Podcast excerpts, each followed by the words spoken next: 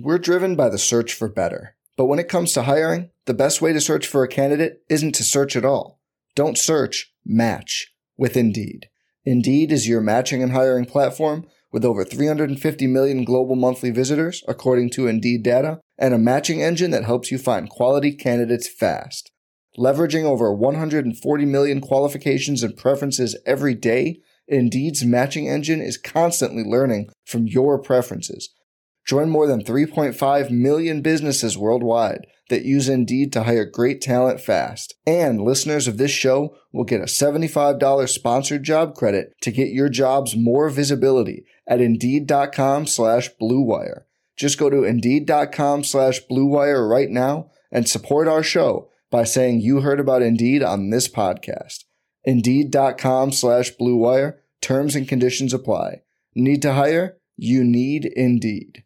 Thank you for listening to this Belly Up Sports Podcast Network product. Some said we go belly up, so we made it our name, and we're still here.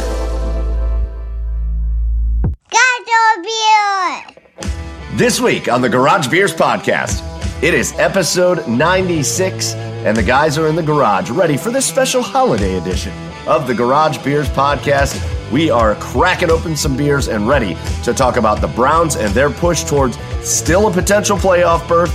We're talking about the red hot Cleveland Cavaliers. We're talking about some of our favorite things about the Christmas season all over some delicious, delicious beer. So come on up the driveway, open up your favorite lawn chair, crack open a cold one, and join us for Garage Beers.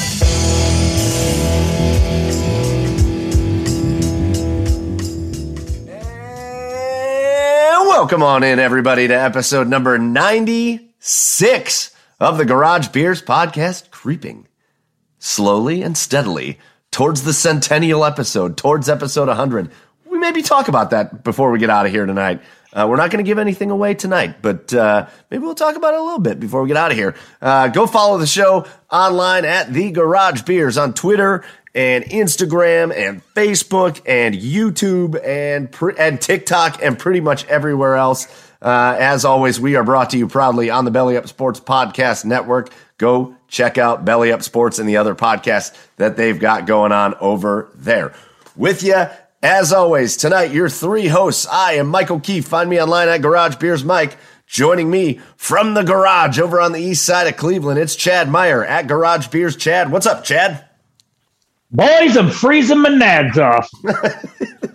it's all right though. It's all right though. It's all in the name of the show. You know, I kind of feel like uh, one of those reporters that draws the short straw, and just you have to like send you out to like the hurricane or like the really freezing cold winter storm. Like I feel like a, you know, I feel like I feel like Storm Andrews right now. Let's send up a Storm Andrews out to uh, hanging out in in snowstorm Frankie or something non-threatening that they name all these like storms after.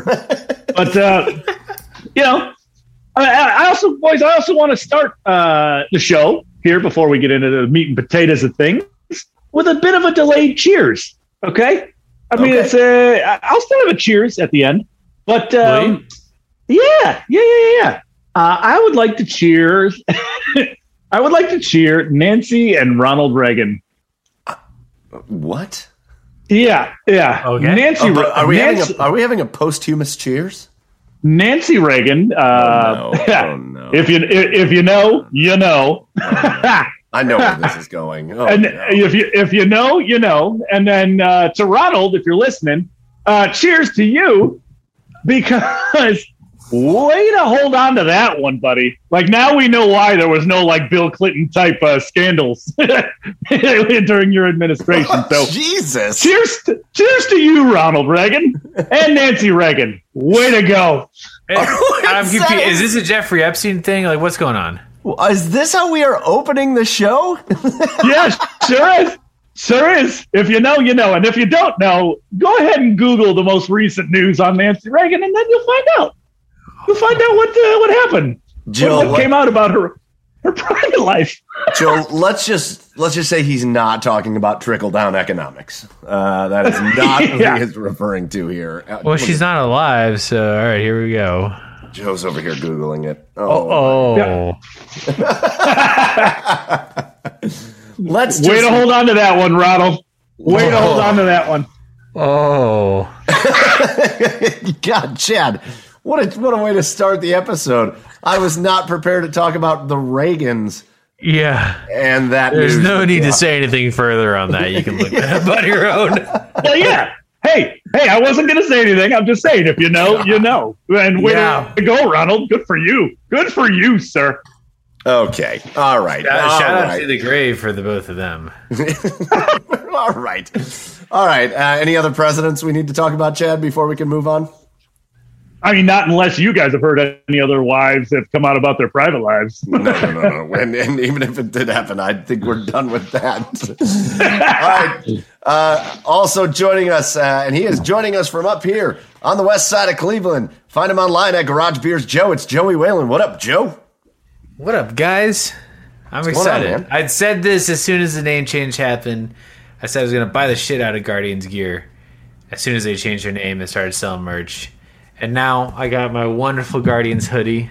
And I went to the team shop Yeah, this week and I got a hat. Hey, you're with welcome. The G on it.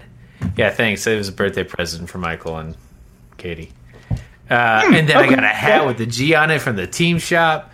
I'm stoked. I, the the uh, the baseball G logo with the wings grew on me a little bit, uh, and I think I'm in on it now. I think I'm in on it now. I think I've accepted it. and I've seen it a couple times, like on like you know Bally Sports will like flash through all the logos of the different sports teams they cover, and it appears on there. It's like oh, you know, okay, I can do that. I'm gonna hang out with that for a little bit, and uh, they do need to update it in like you know a year. But like for this year, I think I can I can deal with it. Joe, it got me thinking. It got me thinking, and I don't think I'm there, but it got me thinking: Is this a logo that's going to grow on people? Because it's so negatively received, like almost unanim- unanimously, universally negatively received. Right, the flying Yeah. G logo. Right. Uh, we we asked Bob DiBiasio on the show about it, and you said it to me. We were at the team shop together, and I I was looking at hats, and I still hate that logo. I still think it just is Sure. atrocious. And so I was buying a hat with the C on it because I do like the new C that they came up with. Uh, uh, and you you said that to me, and I was like, I wonder if this is going to happen. I wonder if this like flying G logo is all of a sudden going to be like. Is it going to be like five years from now? Everybody's going to love that logo. It's going to be like I the best logo in baseball. It could because like I don't know. I think it's you can't you can't be too quick to an opinion about it because you're just going to compare it to the Indians and like in order to embrace the logo, you can't compare it to the Indians. So if you can view it as something completely different, I, th- I, th- I think you can like it. I don't know, but it's true. I'm I like telling it. you guys. the hat looks good. Uh, I do like the you know I do like they they kept the uh, Guardians kind of in the script similar to the Indians. I think that looks really good on shirts and hoodies. Uh, so you know they don't have a ton of merch out right now, but what they do have looks pretty good. I'm telling you guys, uh, that G, that flying G logo gave me major, major league vibes. And I, and I think it's going to grow on people. I love it Major. League though, so that's not a problem for me. I know, I know, but I mean, it's kind of that same like swooping baseball flying in. Uh, I mean, except the major league logo had the mohawk and the and, and the sunglasses. This one has, you know, uh, G's with wings across it. Like, what the? But you know, it is. It, it, I could definitely see it growing on people, Joey. Also, uh, Joey, did you check the security of the sign out front? Is it stable now? Is it is it going to fall? Is it? I did comment guys on check that. that? Yeah. So, well, which sign? Because they got the team shop sign and they got the one No, it that's doesn't. hung- The one that fell doesn't exist anymore, Chad. They didn't. That put it one's back. Oh, okay. down. But the one Okay. they recentered the one behind home plate, and it looks great. I didn't think it looked that bad to begin with, but it looks great now. Did you guys check the security of that? You never know. you never I, know. you know, I did throw a couple rocks at it, and it seemed to stay up there okay. No, he didn't. Perfect. No, he did. This is being released like publicly. So Oh, okay. No, I did not throw any rocks at the sun. Jesus Christ. uh, all right, boys. Uh, so listen, good to be back. Just us in the garage. It's been a while since it's just been us in the garage. So we got a lot of stuff to talk about, a lot of stuff to really kind of catch up on. Uh, and before we do that, uh, we got to get lubed up here a little bit. We got to get our garage beers of the week going. What? so hot. that. It's so hot. That's it is a common phrase, Joe. It's a common phrase. Did not when talking about drinking beer. Yes, it is common when talking about drinking beer. You, All right, you go on. ass. Let's get lubed up on Not this many episode. people. Not many people. Is that going to be the title of this episode? You Just three dudes, just, just three dudes getting lubed up on a pod. Episode 96 getting lubed up for Christmas. Yeah, You know what? Write it down now. Don't even ask me what the title is after this. Write it down now. Lubed up for Christmas. That's what we're doing. Uh, give it time. Hey, we just talked about the Reagans too. oh, Oh, we're off to a hot start. This is Oh, what yeah. happens when we don't have guests on the episode. holy Jesus. Uh, no, I'm not even going to say what I was about to No, say. Let's go go, to on. our, let's go to our garage beers of the week. Uh, and seeing as it seems like he's already lubed up a little bit, let's go to uh, let's go to Joey over there Yeah. on the west side of Cleveland. I did come from the Winking Lizard, so um, I I've been actually really you know almost taking like five sips of this beer, but I wanted to try it live on our Garage Beers of the Week segment. I have no idea what this is. I've never heard of this brewery before or this beer. It's Wolf's Ridge Brewing. Uh, it's their uh, home for the holidays spiced holiday ale, and it's uh, it's they say it multiple times on this can. It's their gift from us, being them, Wolf's Ridge, to you, which is, I guess, me, the consumer. So it's their gift to us, but I'm also paying them for it. Uh, well, I, I didn't pay for it. I, it was it was in the house. Standard, standard. Anyways, it's no, it's not bad. It's uh, it's so close to being a really good Christmas beer. That's all That I got. close. It's it's But I like it's, that it's close. really good. I would drink multiple of these, but uh, And you will. yeah, well, it's not my favorite Christmas beer, but I do really like it. All right, Wolf's Ridge making, I think, their first appearance. Uh, yeah, Wolf's Ridge is local, I think, and it just kinda came They're out of nowhere. Columbus. Okay, Yeah, Columbus, Ohio. Maybe recent in Obviously. Cleveland. They just came out of nowhere. Like I've, I see Wolf Ridge, Wolf's Ridge trucks driving around, and I'm like, this is very recent to me. So yeah, uh, Wolf's I think that's. I think. I think that's the one Brent Sobolewski uh, a couple episodes back said that was one of his favorites in Ohio. I think said he's he been did. to a lot of breweries in Ohio. I think he did too. Oh. So, uh, uh, so Wolf's Ridge making an appearance. Chad, what do you have for your garage beer in the garage this week? Yeah, buddy. Throwback Thursday. Uh, but I uh, am drinking a beer tonight, guys. It's a Christmas present by someone who clearly doesn't know me at all. Oh yeah, Uh, I can see the can. I already know what it is. uh, yeah, it's uh, Masthead, which I love. Masthead, I love. I love the beers from Masthead, but this is the Slay All Day IPA uh, with spruce tips, which uh, uh, that alone makes it a terrible beer. Uh, anytime there's like piney, sprucey tree tips in this in the fucking beer, yeah, I, I, it's, it's not it's not a good beer. So uh, yeah, I mean, eh, but it's tolerable. I'll tolerate it for uh, today's episode, and uh, yeah, we'll just keep we'll just keep it moving here. That's a fantastic beer that Chad has. So again, don't don't let No. his poor taste cloud your. I kind of No. agree with Chad on this one. I don't think it's That- it's a little weird. That's a great beer. Boom. Nope. It's terrible, and there's nothing you can say to change it, Mike. It's a, it's a very good beer, and I encourage you to try it for yourself, and then understand that you can also make fun of Chad for his bad taste. I- It's like no. it's like a it's like a piney beer, which is good, but it's got like a little hint of like stomach acid in it. What? Ah! Ah! Brewed with a hint of bile. good luck finishing that one. Piney, Piney and Piney and Biley finished with chestnuts over an open flame. oh, okay. Or chestnuts. That was my second uh, suggestion there. Oh my Yeah. god, you guys are idiots. All right, so that's No, gonna bring it gross. over to me, and I have a beer from Charlottesville, Virginia, uh, from a brewing company called Champion Brewing Company, and this is called Santa's Cookies. Oh. Santa's Nice. Cookies is an imperial spiced oatmeal stout, and it is Okay. so it's Dark. it's kind of funny. I, like I was expecting like a real sweet, heavy stout, and instead instead it's very spicy. Like it's very I don't know, like cardamom, and it's very not sweet. So it almost tastes smoky. But I'm not mad Okay. about it. It's delicious. It is. It's a again. It's a. It's I, I don't know eight percent maybe. Why would you think it was sweet when it said spiced right on the can? Well, a spiced oatmeal stout. A lot of times an oatmeal. I don't know. I just. I, it's called Santa's cookies. I kind of expected like cookies, kind of a deal, and instead it is just spiced out. It's delicious. It's it is A little sweet and delicious. spicy. A little sweet and spicy. little, little S and S, a little sweet and spicy, uh, and I think it's delicious. So if you ever see, if you're out and you see Champion Brewing Santa's cookies uh, during the holiday season, what's left of it, uh, pick it up because it's very, very good. Uh, so, I have an honorable mention. oh, go ahead.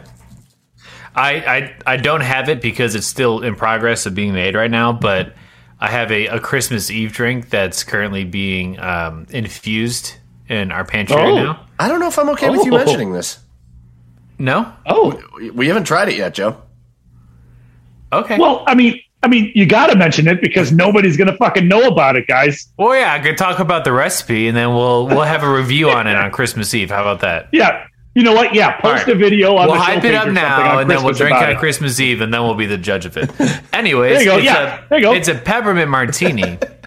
Um, Ooh, but I'm I am infusing vodka with peppermint right now. So peppermint being candy canes. Um, for like the the singular portion of it, you take like a cup of regular vodka, half cup of vanilla vodka, and then you crush up six candy canes and you put it in like a growler, like a mason jar or something, and you let it sit for three to four days to infuse. And then you like put that through a cheesecloth, and then you have a peppermint vodka. That's your martini base. Uh, and then you add uh, creme de cacao, Angostura bitters, and then you rim the grass, glass with uh, candy canes. And it's a martini. Rimming it. You're speaking, Chris- speaking you're- of the Reagans, I mean, uh, oh God, you're Christmasing the shit out of that drink, Joey. I love it. Yeah, see. we're going all out. I don't know how it could go bad, but I, I feel you know don't let's not get ahead of ourselves here. Let's not get ahead of ourselves. Okay. We're gonna taste it first. Well, I'm we excited to to completely get ahead of you on this and uh, have a, a bomb Christmas drink. Hey, listen, uh, that's Joe's contribution to the Christmas party this year, and I'm very excited to try it. So uh, we will see. We'll give you a review on that one next year. Anyways, you heard our I got a six pack of. Miller Lite as a backup. Yes. Sorry. I hope you're bringing that, so that's fine. We had what? Wolf's Ridge, and then we had Masthead, and then I had uh, Champion Brewing Company. Those are our garage beers of the week. Get online, let us know what you're drinking, especially during the holidays. If you have any good Christmas drinks, Christmas beers, let us know. Let us know if you have any suggestions for us to try. We will go out there and do that. But uh, to you guys, uh, the listener, we say cheers. To you guys here on the podcast, cheers. And now it's time for us to get into episode 96 of the Garage Beers podcast, uh, the second to last episode of the 2021 year. And uh, and boys, before we get into, because I think we were going to start with the Browns, but there is one thing I want to talk about, and we kind of already have been talking about this a little bit, so I'm just going to kind of start here. Um, uh, the Guardians made some news this week, or are at least uh, in the process of making some news. So I don't think this is going to be a very long conversation, but I'm interested to hear uh, kind of your take on on what came out. It it it apparently is very serious conversations, not finalized yet. Uh, that a man named David Blitzer, who is known for being a billionaire, owns minority stakes in the Philadelphia 76ers, the New Jersey Devils, Crystal Palace in the Premier League, uh, is close to acquiring 35% of the Cleveland Guardians, which is that's a huge, huge minority stake uh, in a baseball team. Um, what guys? What do you what do you think that means for the Guardians?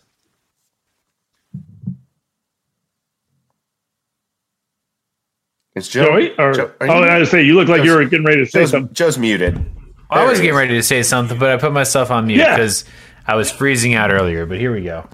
okay, you know, it's it's really tough to say on the front end because you know going into it, I can tell you what I hope he's going to do. I don't, you know, I don't know necessarily what it means for the Guardians going forward, but yeah, I hope he's going to be somebody that comes in and uh, you know wants to see and help establish a winning culture within the franchise, and somebody that wants to spend money and uh, you know, sign people that this organization develops, which is something that our, uh, you know, the leadership of this organization has lacked for years. And, um, you know, we, we all know the Dolans are great contributors to the community, but as far as contributors to the payroll of the team, not so much so. So uh, I think we can hope that this guy is going to come in and really contribute uh, financially to this organization and make help make the right moves for this team um, to help them be successful in the long term.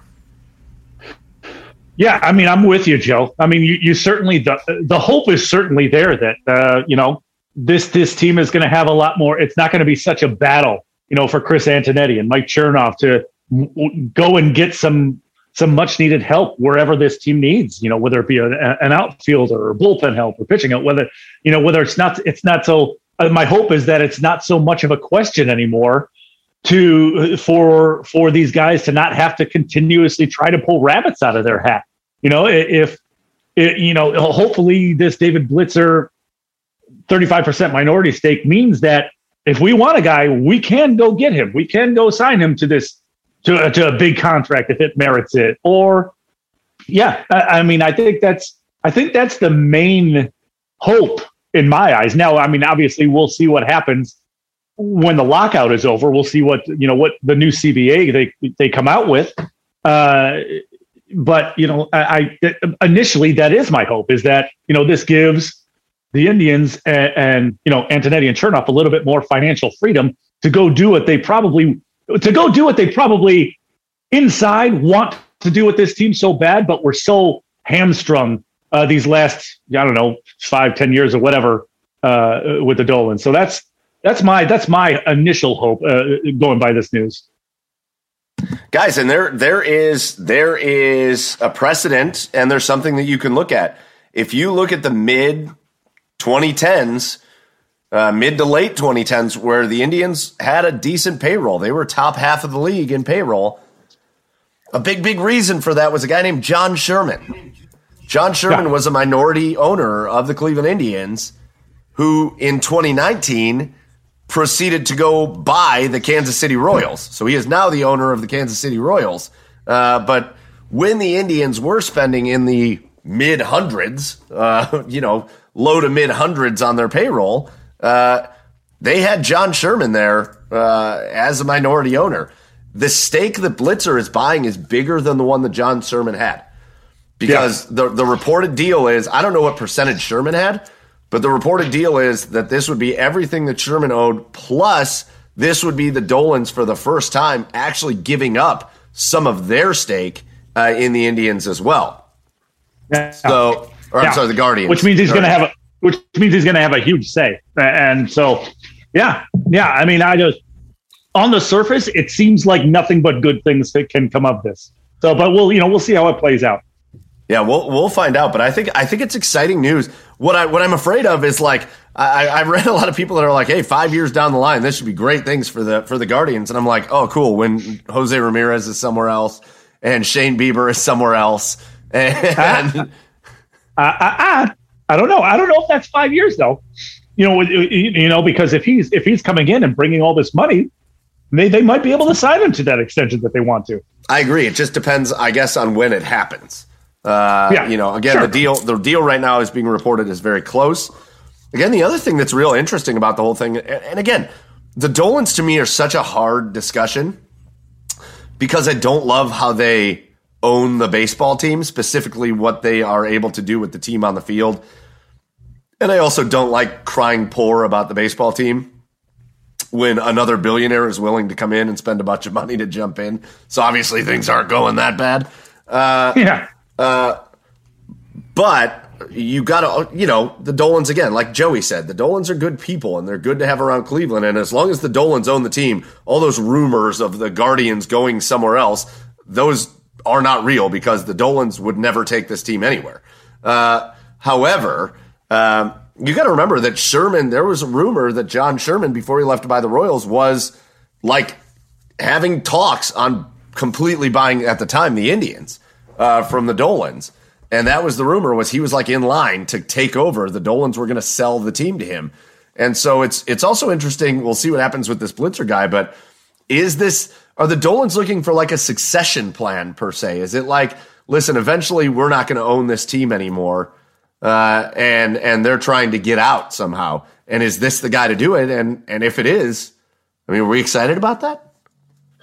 Uh, I mean, I don't know. I, I, again, that's that's another thing where time will tell. But I will say this: uh, if they are looking for a succession plan, I think one of the contingencies that because the Dolans are so loyal to Cleveland, you know, it would stand to reason that the, the one of the contingencies on a sale of the team would that the you know the own the new owner would keep the team in Cleveland. I, I, I mean, I, granted, I don't know that hundred percent for sure, but like you said, Mike, you know, the Dolans they're good people. They're good to Cleveland. So, I, yeah, I, I, would think that whoever does succeed the Dolans one day is going to require the new owner to keep the team in Cleveland. I mean, I'm sure that's going to be in writing, whatever. Well, we'll see what happens, but it is it should be somewhat exciting again, if for nothing else. The last time the Indians had any kind of significant minority owner before uh, 2019, their payroll was it wasn't it's never going to be the top payroll in baseball but it was not one of the lower payrolls in baseball. If you'll remember when they signed guys like, I think it was actually today we are broadcasting on uh, the 22nd of December, and I actually think it was exactly this day in 2016 that the Indians signed Edwin Encarnacion uh, to a pretty big deal. Uh, when they were making those moves, signing free agents in the offseason, it was when they had a minority owner. And so hopefully, if nothing else, uh, it gets the Indians back to that. And we're not talking about a team with a $40 million payroll anymore because I don't know how, how much longer, how much longer I can do that. Uh, uh, and again, that was the Indians Guardians. It's going to take me a minute to just say the right name, but we oh, all yeah. know who I'm talking. About. We all know who I'm talking about. It's not going to. It's not going to come naturally for quite a while. no, sure isn't. Um, uh, it's like it's like listening. Now we're going to transition to the Browns, but it was like listening to to the broadcasters talk about the Browns uh, against uh, against the Raiders this week. I don't know how many times uh, Kurt Warner called them the Oakland Raiders, uh, but it's still hard to call them Vegas. I every time I think of the Raiders, I, t- I think Oakland, and I'm like, no, they're Vegas. They're Vegas. So that's going to happen with the uh, with the Guardians. let's transition, boys, over to the Browns. Uh, as again, I just we had talked about the Guardians to begin with, so I just wanted to spend a minute on them. But let's transition over to the Browns. Tough week this week, uh, and I want to know. I want to know after a couple of days. You know, we're recording on Wednesday. The, they played Monday night.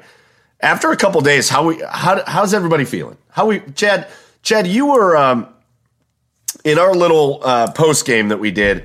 I would say you were probably the most optimistic of the group. So now here we are two days later after yeah. that really, really tough last second loss to the Raiders. How are you feeling? Uh, you know what? I, am still fine. I, you know, I, I'm, I'm still fine. There's still a, there's three games left in the season and still a lot can happen. Mike. that's just, that's just how crazy this year has been, especially in the AFC. Uh, so yeah, I mean, a lot can happen. And I just, I don't know. I, because of the situation that happened, there just there just wasn't a huge part of me that felt the need to be super critical of that game. I mean, I know there was a couple of key moments that you know that that deserved to be criticized, that deserved to have like you know have deeper analysis, but it was like it was almost it was almost I don't know. It was almost like today's day and age. Like I gave them a participation trophy. Like you guys did great. Like you guys you guys tried your best. You guys fought all the way. You guys gave it your all, and you came up short at the end but yeah, were there a couple of key decisions? Yeah, there were. There definitely were some things to be frustrated about, but I, I was, I honestly, I was just proud of the effort. But yeah, again, it, there's three games left, and anything can happen, boys.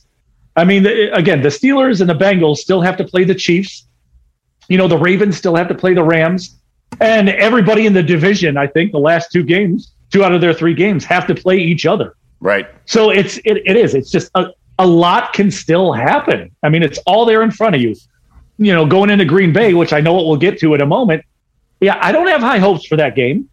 I don't have high hopes for that game. Could they win it? Sure. You know, if everything goes right for them. But even if they lose that game, you're still not out of it. So yeah, I, I'm I'm still fine, boys. I, I really am. I am still fine.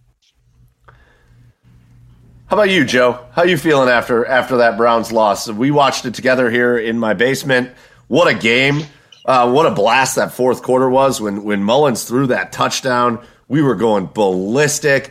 Greedy Williams with the interception. We were going ballistic. Obviously, it was heartbreaking at the time, but uh, you've had a couple days to marin- marinate on it. Uh, now, how you feeling as as we enter the last three weeks of the season? I think I would still would have liked to lose by like thirty in that game. yeah, agreed. I think the fact is it was so close was what was really a killer. Um, yeah, I mean, I, I kind of agree with Chet. I think the the rest of the season is kind of you know, you know, the the Browns are kind of in control of their own destiny, even though they're in last place right now. Um, you had the tough game this week against Green Bay, but then you have, you know, you're playing the Steelers and you're playing the Bengals, and both, you know, Pittsburgh's particularly susceptible, but you know, you play the Bengals very well every year and um, every game, and I, I, I don't think that they're out of it. I think that uh, the the schedule that the rest of the the division has, excluding the Browns, is also very tough and um, you know, every team in the AFC North is going to be really challenged over the next uh, couple weeks here. So, you know, as far as this game next week, there's a lot of cause for concern, particularly particularly it being Wednesday. At the time of the recording, we still don't have a quarterback coming back. We still have Nick Mullen starting uh, as of right now for Saturday. So um, there's there's definitely a lot of cause of concern there. Um, so yeah, but uh, I would say overall uh, hopeful uh, for the next couple weeks, but cautiously optimistic. Yeah, boys. I, I, I've I've wound down a little bit, Joe. I do still feel that same way. We've talked about that on the post game. Yeah, I think I would have rather gotten my doors blown off me than than have it be Yeah. a heartbreaking. It would hurt a little less. Game where you You would have rather ball- got Nancy Reagan. Oh God. oh God. All right. All right. All right. All right, I'm done. I promise. I'm No. done. I'm done. I promise. After that, I'm done. No more. oh my gosh. Uh, I'm done. but like, I, what an effort that team put up. Uh, First of all, I know Oakland. I have a couple people that are Raiders fans. Uh, Oakland, once again, Oakland, Vegas Raiders fans. That were like Why? talking. They were like talking shit after the game. I was getting text messages like of Bo Jackson in GIF form after the game. Shut the fuck up. Are you talking shit? Do you know how bad your team is? I'm sorry. Listen, I know we lost to the Raiders, but do you know how bad you are that you had to holy shit, you had you had your starting quarterback out there and you had to scrape by at the end of the game against a team that was missing 20 players? Like, don't talk shit to me. Get the get the fuck out of my face. I was getting oh yeah, I was getting all kinds of Raiders trash talk. I was like, first of all, I didn't know Raiders fans were actually a real thing in the real world. Uh, I do know that before they moved to Vegas, they were the lowest attended team in the NFL. So you guys suck as fans. Uh, but uh, but yeah, listen. Back to the game. I I I, I am I am one of those guys. I, I I I've been pulled so many directions by the conversations that have been happening online, on Twitter, on social media oh, after yeah. this game. I've been pulled in so many different directions, and I'm sorry. But if you're gonna give me this BS about like, oh, whatever, you're happy with a moral victory, oh, moral victory. No, fuck you. I am, I am, I am proud of the way the Browns played without their head coach, without their any their starting or their backup quarterback, without a significant portion of their three of their offensive linemen, without their starting tight end, without their number one wide receiver, without uh, defensively losing players as the game was going on. Defensively, you were losing players without pretty Right. much your safety room. Am I am I proud as hell of the way those guys played? Hell yeah. Specifically the defense. Specifically the defense. That's Derek Carr out there. Through week four of this season, guys, I don't know if you remember, and I know the Raiders had a lot of shit go down too this year. The whole Gruden thing and all that. They Henry Ruggs, they had a lot of shit go down that they've had to put up with. So yeah. But like through week four of this season, people were talking about Derek Carr like maybe this was the year he's gonna be the MVP. Fuck that. We had, we had I don't even know who was out there playing defense for us, making him look bad. Uh, so yeah, I don't know. I don't. I, it's not about like a moral victory for me because it doesn't count that way, and I wish we would have won. But at the same time, I'm not hanging my head after this game that the Cleveland Browns, to me, or to me, that kind of a loss says something more positive about the way this organization is is right now than it says negative because they lost. Nick Mullens Yeah. Nick Mullens uh, made the most clutch fourth down pass of this entire season. Yeah. Of this True. entire Yeah. season. True. Of this of this entire season. And that's your third string quarterback. So I mean, if that tells you anything about what this organization has done, you know, building from a from a depth and a talent standpoint, yeah. I, again, I'm not saying by no means am I saying Nick Mullens i- is is should be starting, should be you know the leader of this team going forward, yada yada yada. I mean, although he you know he basically was Patrick Mahomes. I don't know if you saw that stat, Yeah. uh, but, uh, but I'm not. But going forward, but from a sheer depth standpoint, guys, yeah, this is a situation where you you I guess you could take a moral victory. I mean, because because anybody who went into that game with any sort of expectation that we were going to win was fucking delusional. Why? Because yeah, you were missing 20 players. You were missing 20 players. The stars were going to have to play like superstars that night. And and and a lot of them and you know what that defense they held tough. They gave you a chance to win at the end of the game. So yeah, if you had an expectation that Nick Mullens was going to come in and light it up, or or I don't know that Nick Chubb was going to run for 200 yards and four touchdowns, stop, stop. As you say, as you say, I like to say, Mike, miss me with that shit. There was Yeah. a bunch of third stringers on this Browns team playing that night. Yeah, you can be proud of the effort. So if you if you're trying to tell me that you miss me with this moral victory bullshit because the Browns were in almost an impossible situation and they almost pulled out the victory on, on Saturday. So so I don't know. Yeah. Go fuck yourself. And and, and listen, uh, um, the moral victory I don't want to hear about. The moral victory I don't want to hear about is when you have a healthy team and like let's say the beginning of the year.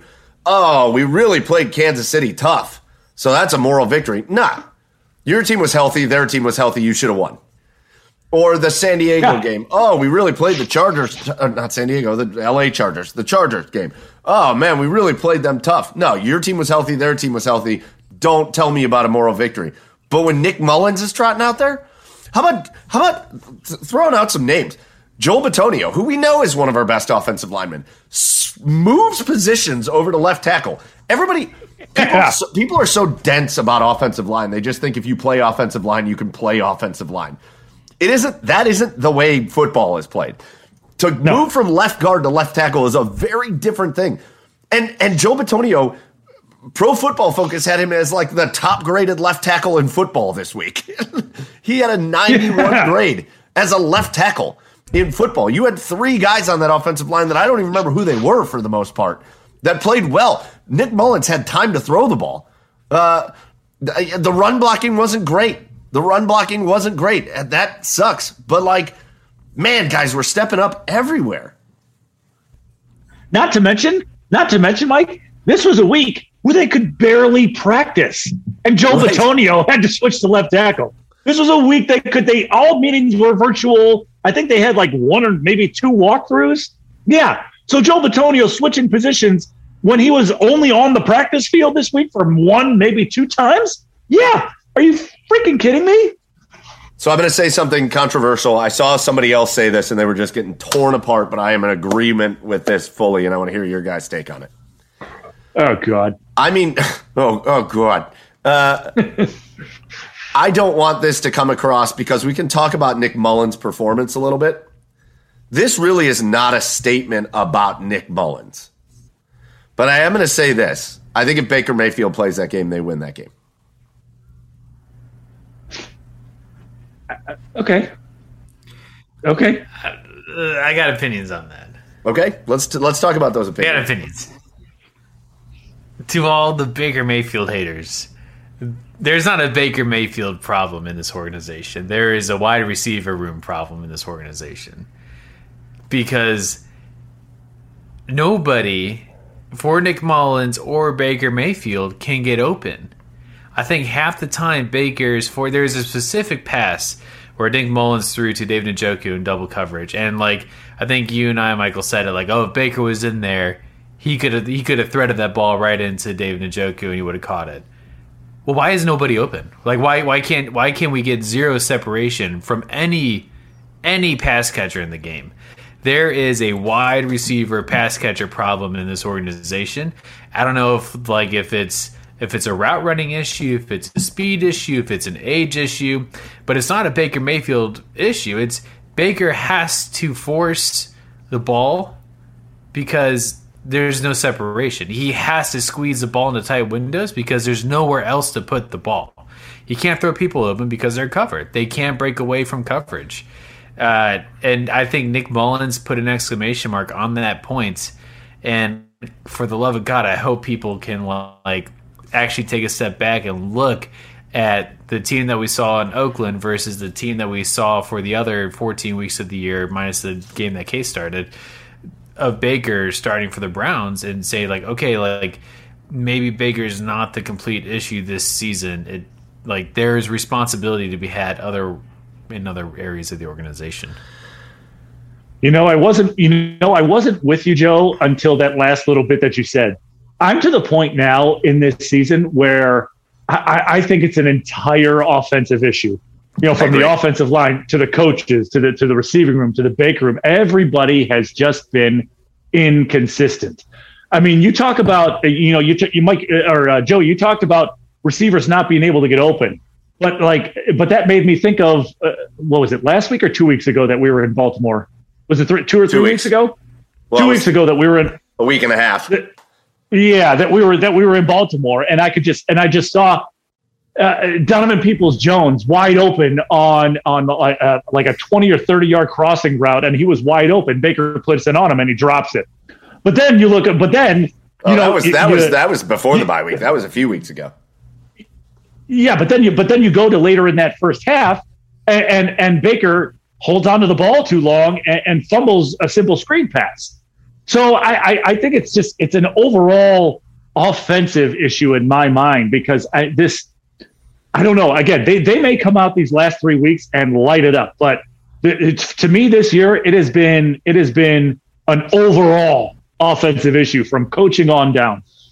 Well, I want. How funny is that? I mean, that was our that was our strong point going into the season. We were so amped on the defensive additions we made to the team, eh, but we were giving the defense a pass and be like, okay, like you know, they still need to come together and play as a team.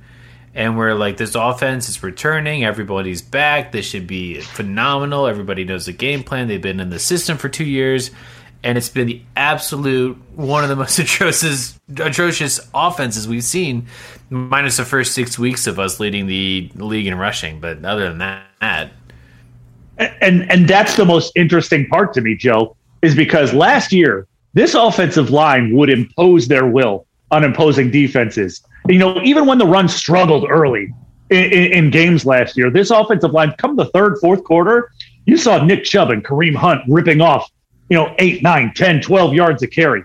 That's just not happening this year. I know injuries have played a part.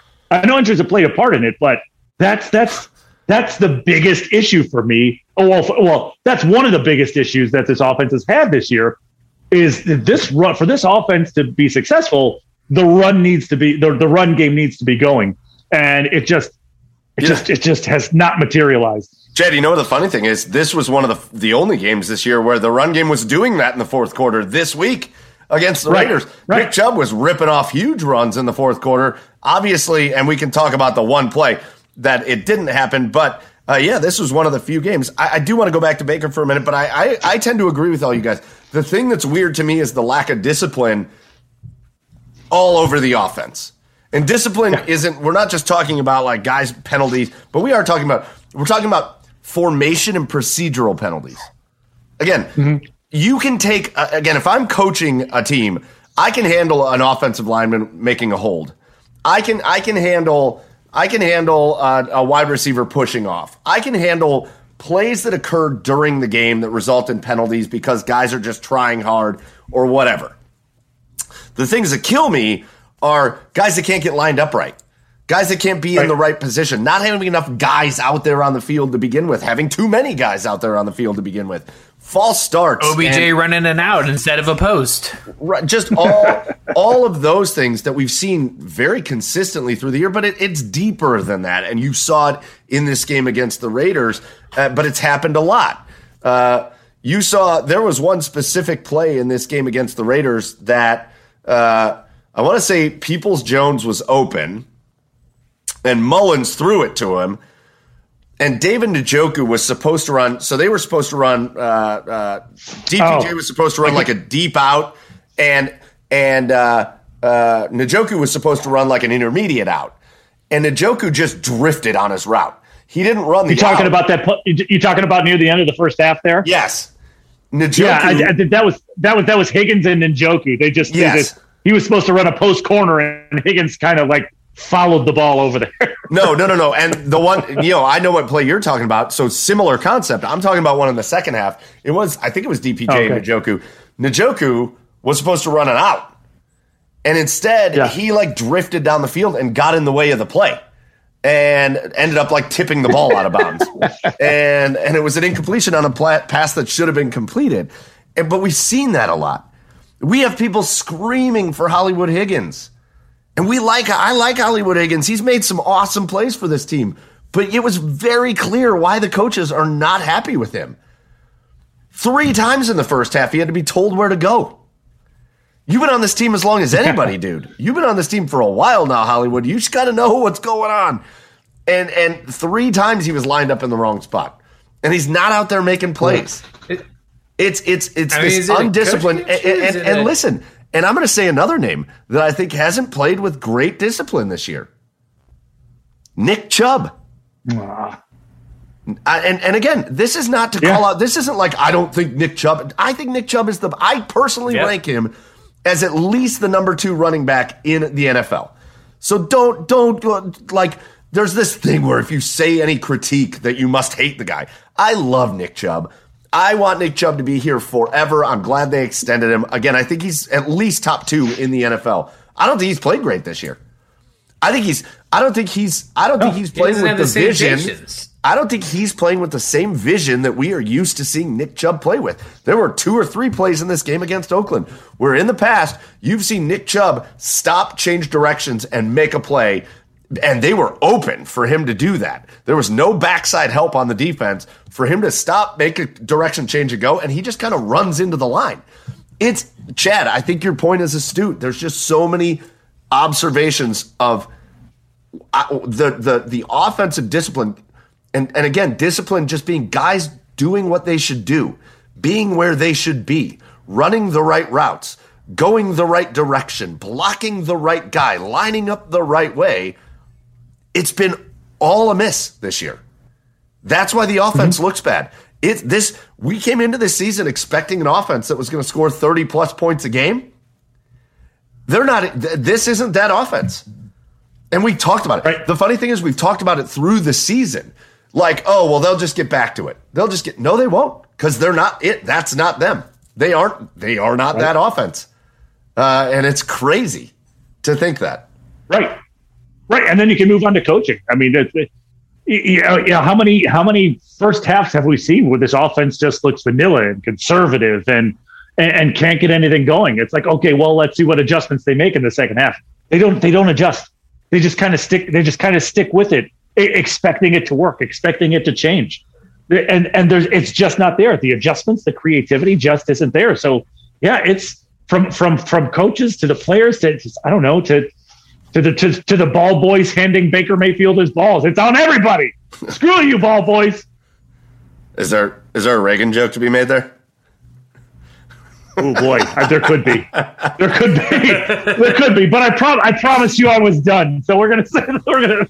But I do want to go back for one minute. There, to me, was a very, very big difference in watching Nick Mullens. And again, I think he played great.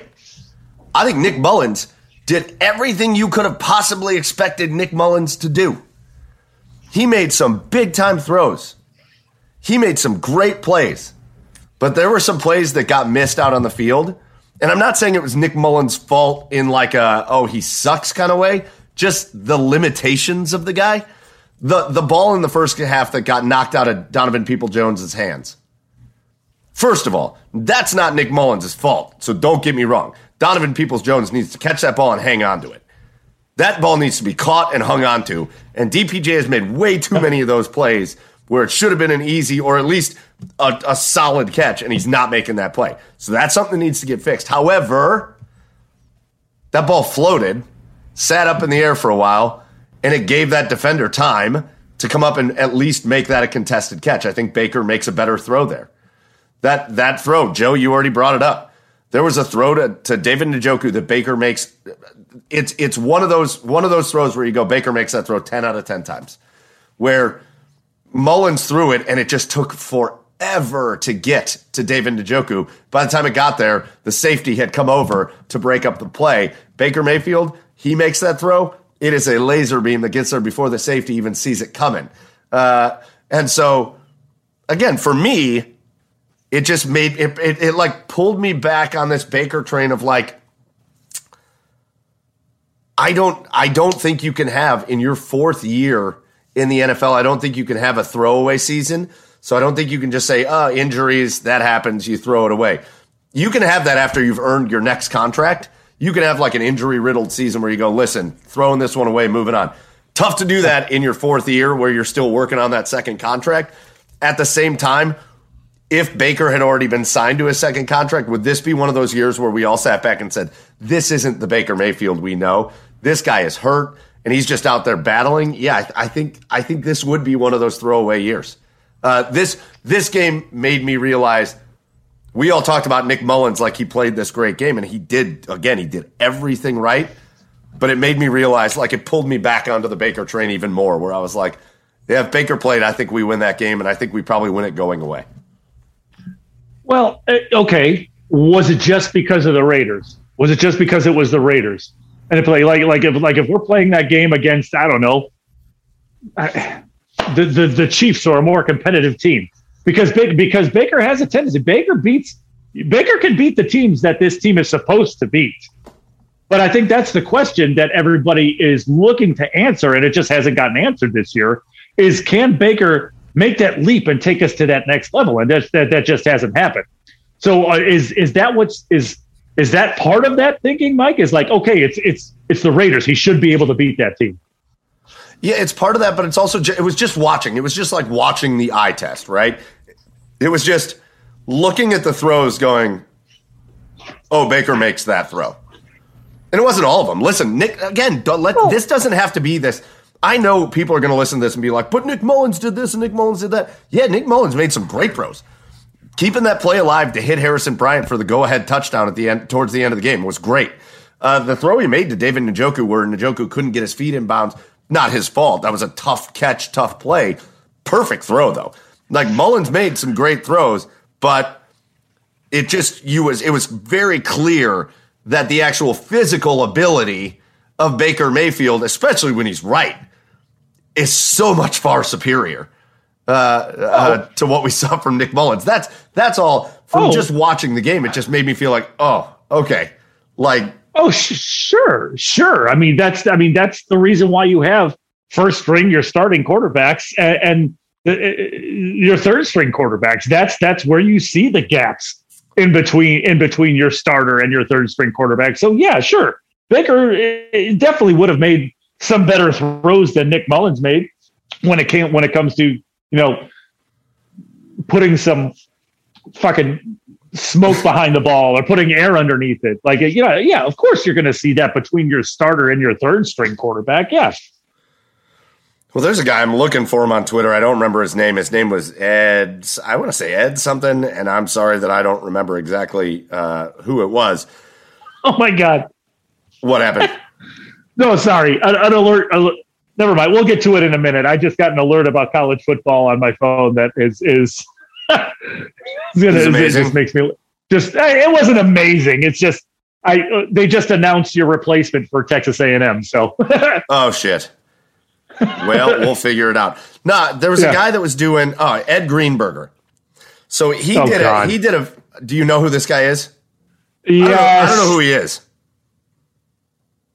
Uh, apparently, he's a he's multi award winner writer. I guess I don't. I don't I've never heard of him before in my life, but he's got a check mark, so apparently that means something. Oh, Patrick's here. You want to say hi, Patrick? Just say hi. Go ahead, say hi to Chad. Nope, no, nope. Gonna be shy. Go ahead, say hi. Uncle Joey, I want to ask you a question. Joey's muted as always. Joe, you're muted. What's up? Um, I was hoping if you could do and like come over here again sometime. Yeah, I think I can do that, buddy. yeah. All right, say bye to the podcast. Bye. All right. He'll come over and visit you, buddy. He just doesn't want to see your dad. You, absolutely, that's absolutely correct. That's right. So, so going back to this, I, I don't know who Ed Greenberger is. I've, I saw a lot of people like, oh, we don't like this guy. Fine, okay, don't like him. But he put together like a video thread that I thought was like super worthwhile, right? And it was the main criticism of Baker Mayfield is his inability to come back from being down in the fourth quarter. And so, you know, he talked about the Kansas City game where Baker got tripped up at the end of the game and threw the interception when he was trying to throw the ball away. That's fine. He, but the the, the games that like kind of brought me back into it, like the Chargers game. Baker threw four, he threw two fourth quarter touchdowns to give the Browns the lead in that game. And, Njoku broke a tackle on this. Njoku broke a tackle on the seventy-one yard touchdown run. kind of, kind of, but it was also a good throw that would have set them up for another play, even if Njoku doesn't break that tackle. And and Baker leads them down This the is- field this for is- another one. The, uh, the the other one, the other one that that surprised me because I just forgot kind of how the game went. The Arizona game, Baker leads the team down the field to get to within one score. It was 30 to 14. They are inside the red zone. He hits Odell Beckham on a slant that bounces off his chest to give the Browns a first down, and they turn it over on downs. Like, Baker's made some plays that haven't gone his way, and, and, and like, he's there have been times where it wasn't him that was letting the team down, I guess. But then he openly admitted that, yeah, Baker got the ball back with a minute and 30 and no timeouts left. And you know how many elite quarterbacks take their team down the field and get them in the end zone at that at, at that point of the game? Yeah, that's that's the mark of an elite quarterback. I'm not saying Ed thinks he's elite. I'm not saying I think Ed, Ed thinks he's elite uh, or, or anything, but you know, I know Ed is Ed thinks he's gonna lead the Browns to a Super Bowl, but I, I and I know Ed's main point is you can't blame this entire season on Baker, and you can't. But Baker has certainly been a part of it. So to to and and this is just what's maddening for me about this season between the inconsistencies of everybody on this offense and, and Baker and Baker included. Okay, and and Baker included. But that's just the maddening thing is un- eh, unless Baker comes out and lights it up these last three weeks, or he completely shits down his leg the last three weeks, you're not going to convince the anti-Baker people or the pro-Baker people to to look the to to to come to the other side. So I just wish these people would just move on because that argument is so exhausting right now. I wish they would just Well, agree to news is disagree. that- agree, agree to disagree and move on to next season. That's it. Those those That's it. people are making the decision on whether to keep Baker or not. That's up to Stefanski, Berry, uh, and the owners uh, uh, to decide whether to keep Baker on this team. And I think that they are still happy with Baker. I think that we'll see him for many years to come. I think that there is a lot of other issues that are just kind of out of Baker's hand, even though he's a contribution, a contributing factor to a lot of the reasons that the Browns are the way they are. But I think that uh, I think that he'll be around for a while. You know what? I, and I, I agree. And I didn't mean to make it a big Baker thing. I just, again, I, I just thought watching that game, I was like, if he plays, I think they win that game. And and I, I don't, you know, I think I think that was an unpopular opinion. But uh, listen, Browns are coming up on this game with the Packers. Couple things going on real quick before we get off of them. They've released Jamie Gillan. The Scottish Hammer is gone. uh, after Bye. two two years ago, this guy is like the next Bye. big thing, and he is gone. Uh, so no, Bye. I don't think we're drinking any more Scottish Hammer beers uh, on the podcast. Yeah. Chris Gardocki, still the best left-footed punter the Browns have ever had. So, so real quick before we get off the Browns, um, I, I have two questions. One, first question. This is this stormed the Browns Twitterverse. Uh, is it cool to boo your own team? Yeah. yeah, Like if you're Yeah. a fan, if you're a fan, where does where does the line get drawn between cool and not cool? when you make it personal. I mean, when you when you make it personal. Uh, I mean, if you, if you're upset, fans are allowed to be upset when their team is not producing. Sorry, uh, I, I mean, that's just the thing. I mean, eh, go ahead, Joey. Go ahead. Go ahead. I think it's a two way street, though. I think that you know, I think the fans shouldn't make it personal, especially with like, you know, maybe the players directly or like family members of the players. But also, I know there's like I think there's an obligation for these people to do that, but I don't think the family members of players should respond to fans directly. Uh, I just think it's just such a toxic environment for you know the city, the team doesn't provide any good uh, resolution for anybody involved. Uh, no, nobody really needs that. I think you can boo your team, but like, you know, ultimately, uh, it's not always the players that are the reason that the team is performing the way they are. No, and and Chad, I think you hit it the right way. I think you, I think you, as much as you have the right to get into that stadium and cheer the shit out of your team and make as much noise as possible, when your team, especially like this team with the Browns, I don't, you know, we've talked a lot about what's happened with the Browns in the past. I don't care what's happened with the Browns in the past. This was supposed to be a Super Bowl contending team, and they've been anything but. They've been anything but that this year. They've been a total disappointment. Outside of a couple of guys, Jeremiah Owusu-Koramoah is not a disappointment. Myles Garrett is not a disappointment. Wyatt Teller is not a disappointment. Like outside of a few guys, overall, this team has been overly disappointing. So yeah, Yeah. when you come out in a game and you just are doing three and outs, three straight drives, I think the fans should boo you. Maybe that kicks a couple players in the pants. I think it's okay for us to get onto a podcast, a couple of schlubs, and and and and and critique the way certain things are going and playing. I think it's cool to get onto Twitter and be like, I don't think this guy's playing real well. I don't think that guy's playing real well. You know what I well, you know what I don't like? Tweeting at a guy and be like, hey, kill yourself. right, You cost us the game. Tweeting at a guy's wife, right. being like, your husband sucks. I wish you weren't part of the Browns. That's Right. that's crap. That's you know what you know what I hate about that? Because those are Browns fans. You know what I hate about it though? You know if those little if those little scrawny pieces of crap, punk bitches, behind their keyboards. Uh, the the big thing was was Wyatt and Carly Teller this week because people were tweeting at Carly Teller that about the Browns and how much they suck and Wyatt did missed a block or whatever if that if those same little rats fuck screwballs were to see Wyatt Teller out in the street, they'd be the first ones to ask him for a picture and an autograph. 100%. That- That's that's where the line gets drawn to me. Leave players' wives alone. We saw it with Right. Nick. We saw it with Nick Wittgren with the Indians last year. People were tweeting his wife after he gave up like a go-ahead home run about how much he sucked. Don't do that. right. That's not cool. So yeah, Chad, I think you nailed it. Like you hit once you make it personal, once you bring families into it, once you're tweeting at guys online about how much that's that's personal. Yeah. Go ahead and boo. Go ahead and critique. Go ahead and be a fan. That isn't being a fan. That's that's crap.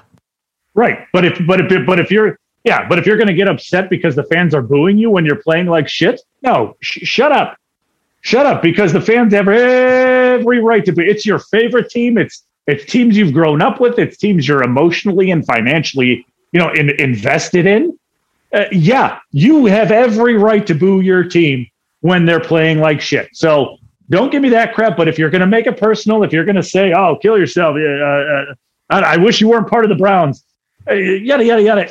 No, stop that shit. And not to mention, and and let's and let's it's it's there's that section in every single fan base in every single sport that need to just go away. Ugh. that ju- that need to just go away. But no, mo- most certainly you are allowed to boo your team when they're playing like shit. Joe, I, I- Patrick just came back over here and he just said one quick phrase to me that I want him to be able to repeat to you because of what he said. Would you just tell me? Um, I was hoping Uncle Joe, uh, do at Gigi Pappy's house. I am at Gigi Pappy's house. What? He told me he had to ask you that question, and he really, really was hoping I was going to say yes because it would make his heart sparkle. So now we got that out of the way. You're good. Uh, all That's right, very let's, sweet, buddy. let's get off the Browns. One last thing. One last thing, and then we're off the Browns. Oh my gosh. Oh, come on. We got the Packers game coming up in a couple of days on Christmas. Merry Christmas, everybody. Christmas Day, you get a present. You get the Cleveland Browns at Lambeau Field against the Green Bay Packers. Frozen tundra. What uh, one key to the game? One key. How do the Browns everybody real quick. One key, how do the Browns get a win? That's Players uh, like Myles Garrett are healthy and players return from the COVID list. Yeah, that seems important. We need some people to come back. Chad? Oh, sorry. I you uh, you got it was a little mumbly jumbly there. Uh, uh, I I don't think this is going to happen. Uh, but uh, you you need to outscore. You need to keep pace with the Packers because I think the Packers are going to score a lot of points on Saturday, and the Browns are going to need to keep to keep pace with them. Like this feels like a game to me that could come down to whoever has the ball last wins. Do we know what the weather's like? I would guess. I would guess cold and Cold. wintry. I would guess Green Bayish. yeah. Listen, I think I think defensively, keep playing, keep playing the defense you're playing. You've been you've been good. This this Browns defense has been uh, legit good now for I don't know the last half of the season. I mean, they've been good. Yeah, but they go ahead. I understand, and I understand you're going up against Aaron Rodgers, and this is the best quarterback you've played since Patrick Mahomes. Uh, and I, I, I understand that Davante Adams and Aaron Jones and all that, but play the defense you're playing. They've played good defense. You got to get a couple of these guys. You know, you got to hope maybe Greg Newsome or uh, you know something can come back, but uh, or Delpit or Harrison or somebody. Uh, but keep playing Somebody come back. somebody, anybody. Jesus. If Keep playing Yeah, good defense. yeah. I think John Johnson's been way better this second half of the year than he was to start. Uh, so defensively, keep playing good defense. You can't ask for much more than what they've been doing.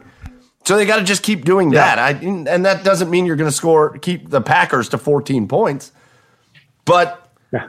I think you can make life real hard on the Packers.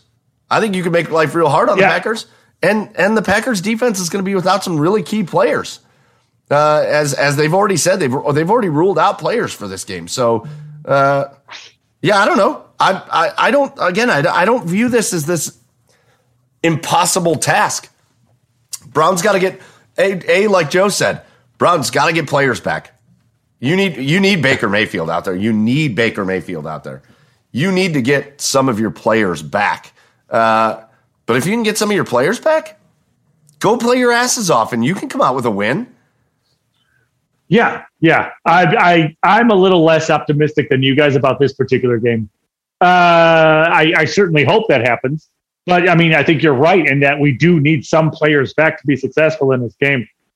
I'm just Aaron Rodgers is the most elite quarterback that you've faced uh, since week one. So I, I just, regardless of who's out there, he makes players better regardless of of, of who his receiving core is, of who his running backs are. Even it seems like hell, it seems like every year one or two of his offensive linemen go down with a season-ending injury, and you see what happens.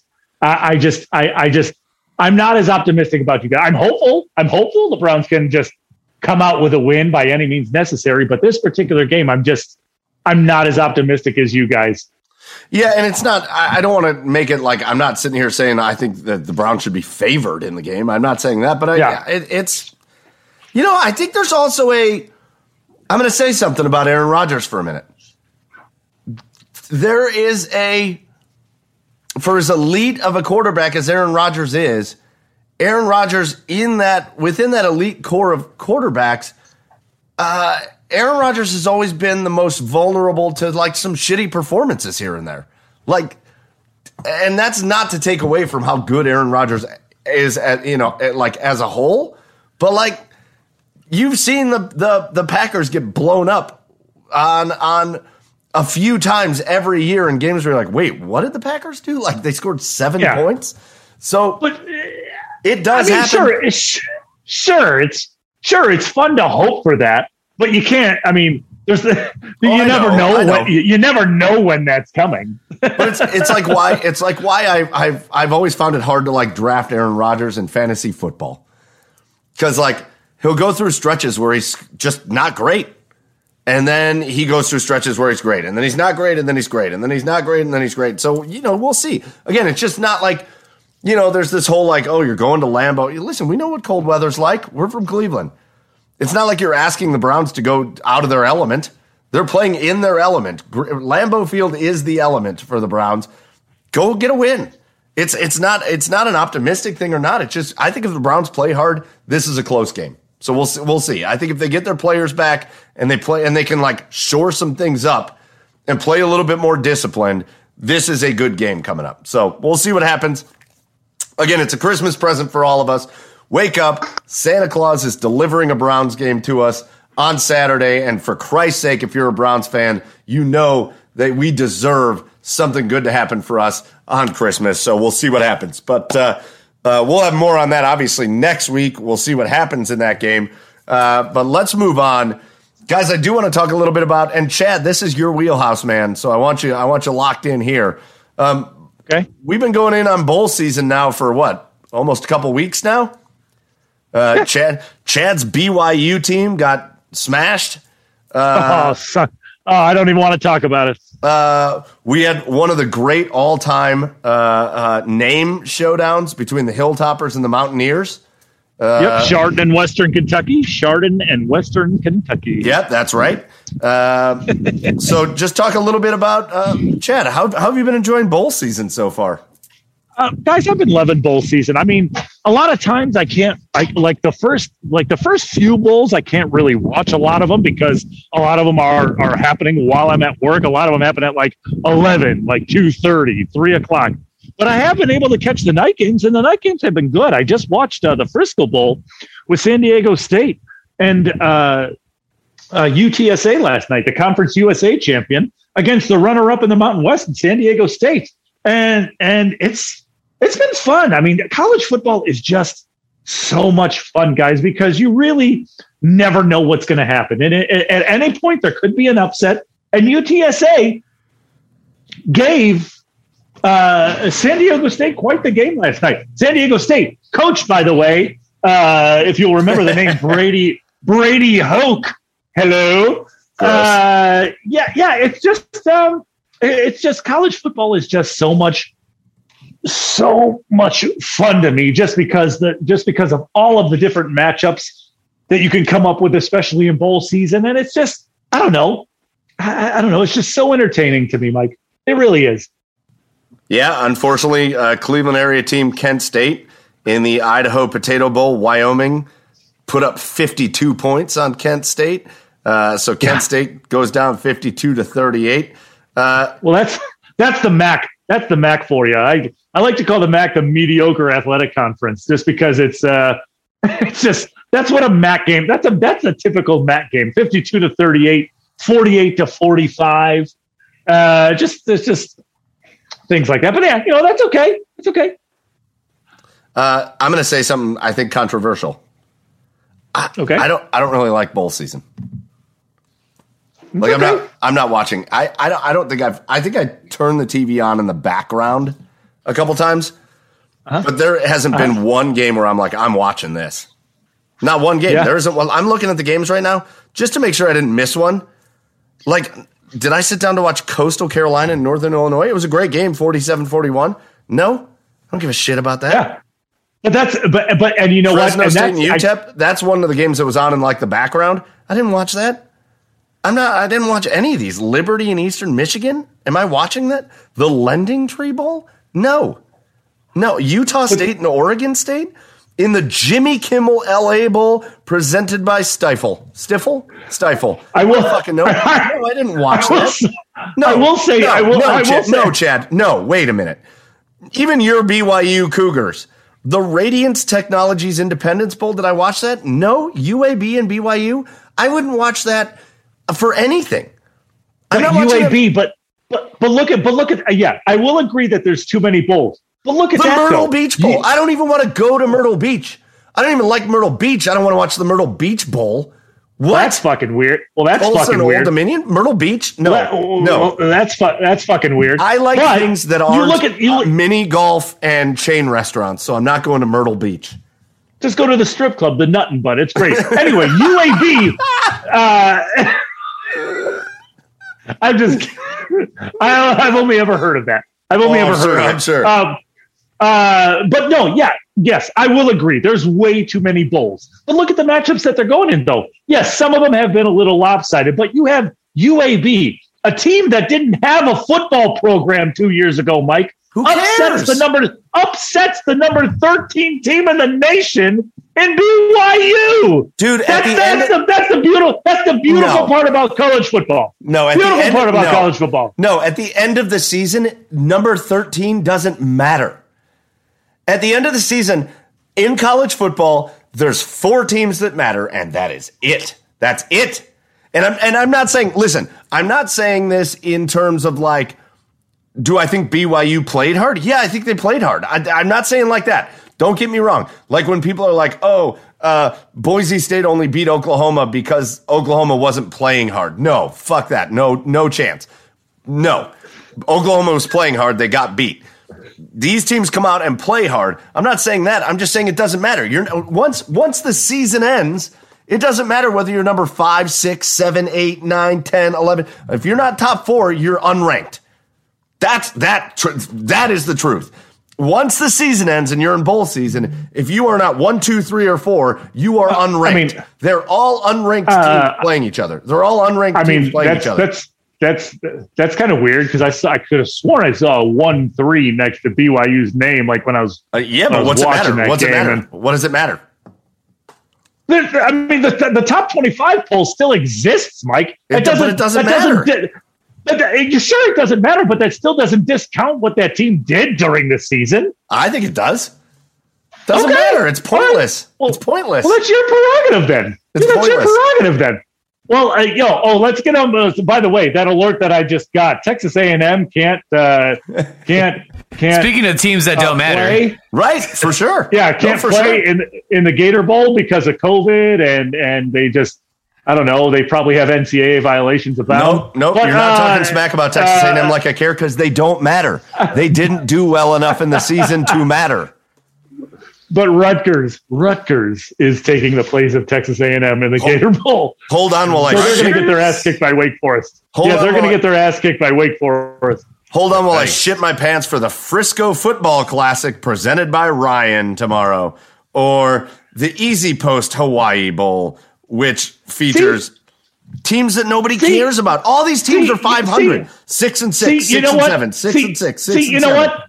See, you know what? That doesn't it's early make you a real football season. fan, Mike. Georgia State and Ball doesn't make State, Western Michigan and Nevada, Boston College and East Carolina. Who wants to watch Mike, this crap? I wouldn't watch it if it was in the regular season.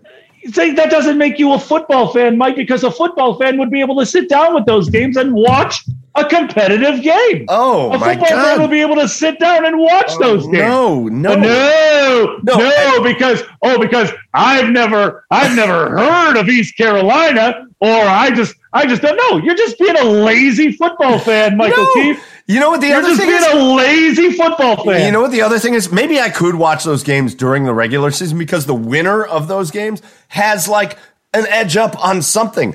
What happens when you win one of these games? Nothing.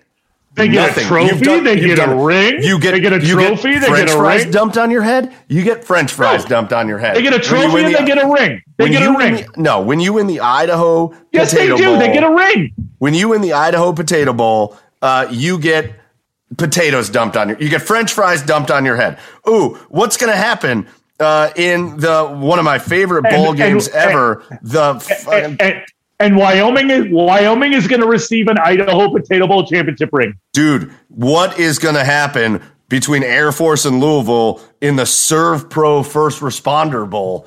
Can't wait. It's probably going to be a good. It's probably going to be a Yay. good fucking game, Mike. It's all which is what football fans do. It's like- football fans No. watch good football games. No. no, no, no, no, no. It's, it's No, like they took the can't say it's all preseason. pre- no, it's no, like no, they took no. the preseason and put it at the end of the your season. mouth. Shut your mouth. It's the Shut your preseason at the end of the season. No, no, no, Hey, no, no, no, no, no, Hey no, guys, no, no, no, no. we're No, all no, no, we're no, all no. very mediocre and average. Let's all scrimmage. This is going to be a good time. No, you can't. They're all no, scrimmages. You can't say it's the preseason. You can't say it's the preseason because you just said you just said BYU played hard. Oh, Boise State beat Oklahoma because they play hard. These teams are going to play hard. They're going out there to win, Mike. It's not the preseason where in preseason nobody cares. No, stop it because nobody cares in the preseason. Scrimmages. These Scrimmages. teams care about winning these bowl games because it's a champion. You are a champion of the Fiesta Bowl. Oh you Oh are a God. champion of the Idaho Potato Bowl. Look- you look are a champion of that bowl. Woo! Yeah, So, champion. yeah. Hold on. North Carolina or South Carolina is going to be a champion of the Duke's Mayo Bowl. Both teams coming in at them. six and six on the season. Look the hell for out. Them. They're here. Come. Good for I. I'm excited for that scrimmage on the 30th of December at 11:30 Not in the morning. You're contradicting yourself, Mike. You're No, I'm not. contradicting yourself. They're yes, you are. Because you just talked about how hard these teams play and try to win the game. no, it's no. not preseason, you dumbass. No, because every player that puts the pads on, whether it's a scrimmage, whether it's preseason, when you put the pads on, your competitive juices are flowing. You want to go out there and make plays. So they all play hard. Whether it's a scrimmage preseason, postseason, it doesn't matter. No. None of this No, they don't. matters. No, they don't. Yes, yes, they do. No, they don't. Yes, they do. No, they don't. Yes, they- yes, no, they they, do. don't. Because Yes, they there's no re- there's no Mike. There's no reward for preseason games. There's you no get reward for trophies and this you get game. rings. You get trophies and you get rings when you win these bowl games. The you fucking idiot. Bowl. I get a So, yes. mayo ring. I get a So, ring yes. made out of mayonnaise. yes. So excited for Such that. Such an idiot. Gonna tell my grandkids that I You're won the such an idiot. Mayo Bowl. The, the, the whole thing. Yeah, I yeah. hate- Look, I've said. look at I've what said, Daddy accomplished. Look at what Daddy accomplished back in college. I've we were said- bowl champions. I've said this for years. I would love to just Unlike the unlike the NFL, where you don't win shit if you don't win the Super Bowl. right. So mm, yeah, you missed me with that shit. No, no, no, no, no, no, no, no, no, no, no, no. You have there's two championships in college football. These aren't champions. You're not a champion of the Mayo Bowl. You won the Mayo Bowl. Congratulations. There's two championships in college football: conference championships and a national champion. That's it. Those are the only two that matter. blah, Those are the only two that matter. blah, I've said it. blah, I've said it forever. Blah, blah. No, shut up, Joe. Blah, I've said it blah, forever. Blah, blah. I would get rid of bowl season. I'd rather have 16 teams playing in games that matter. None of this, the, the rest of this doesn't matter. It doesn't matter. Why are we playing these games? Okay. Why are we playing these? Was it just for fun? It's just for fun. Hey, for fun games. That's all they are. That's all they are. That's all this is. Okay. Anyways, All right. All right, Mike. Keep thinking that. That's fine. Keep but thinking that, that. it is the truth. That is the truth. Keep thinking that, Mike. Well, okay, Keep all right. thinking that, Mike. uh, take take Texas A&M that's not going to play in a game that because of COVID. sure, are they going to go out and play hard because they want to win their bowl game? Sure. Is the season still a drastic disappointment? Yes, even if they win the bowl game, like dramatic disappointment.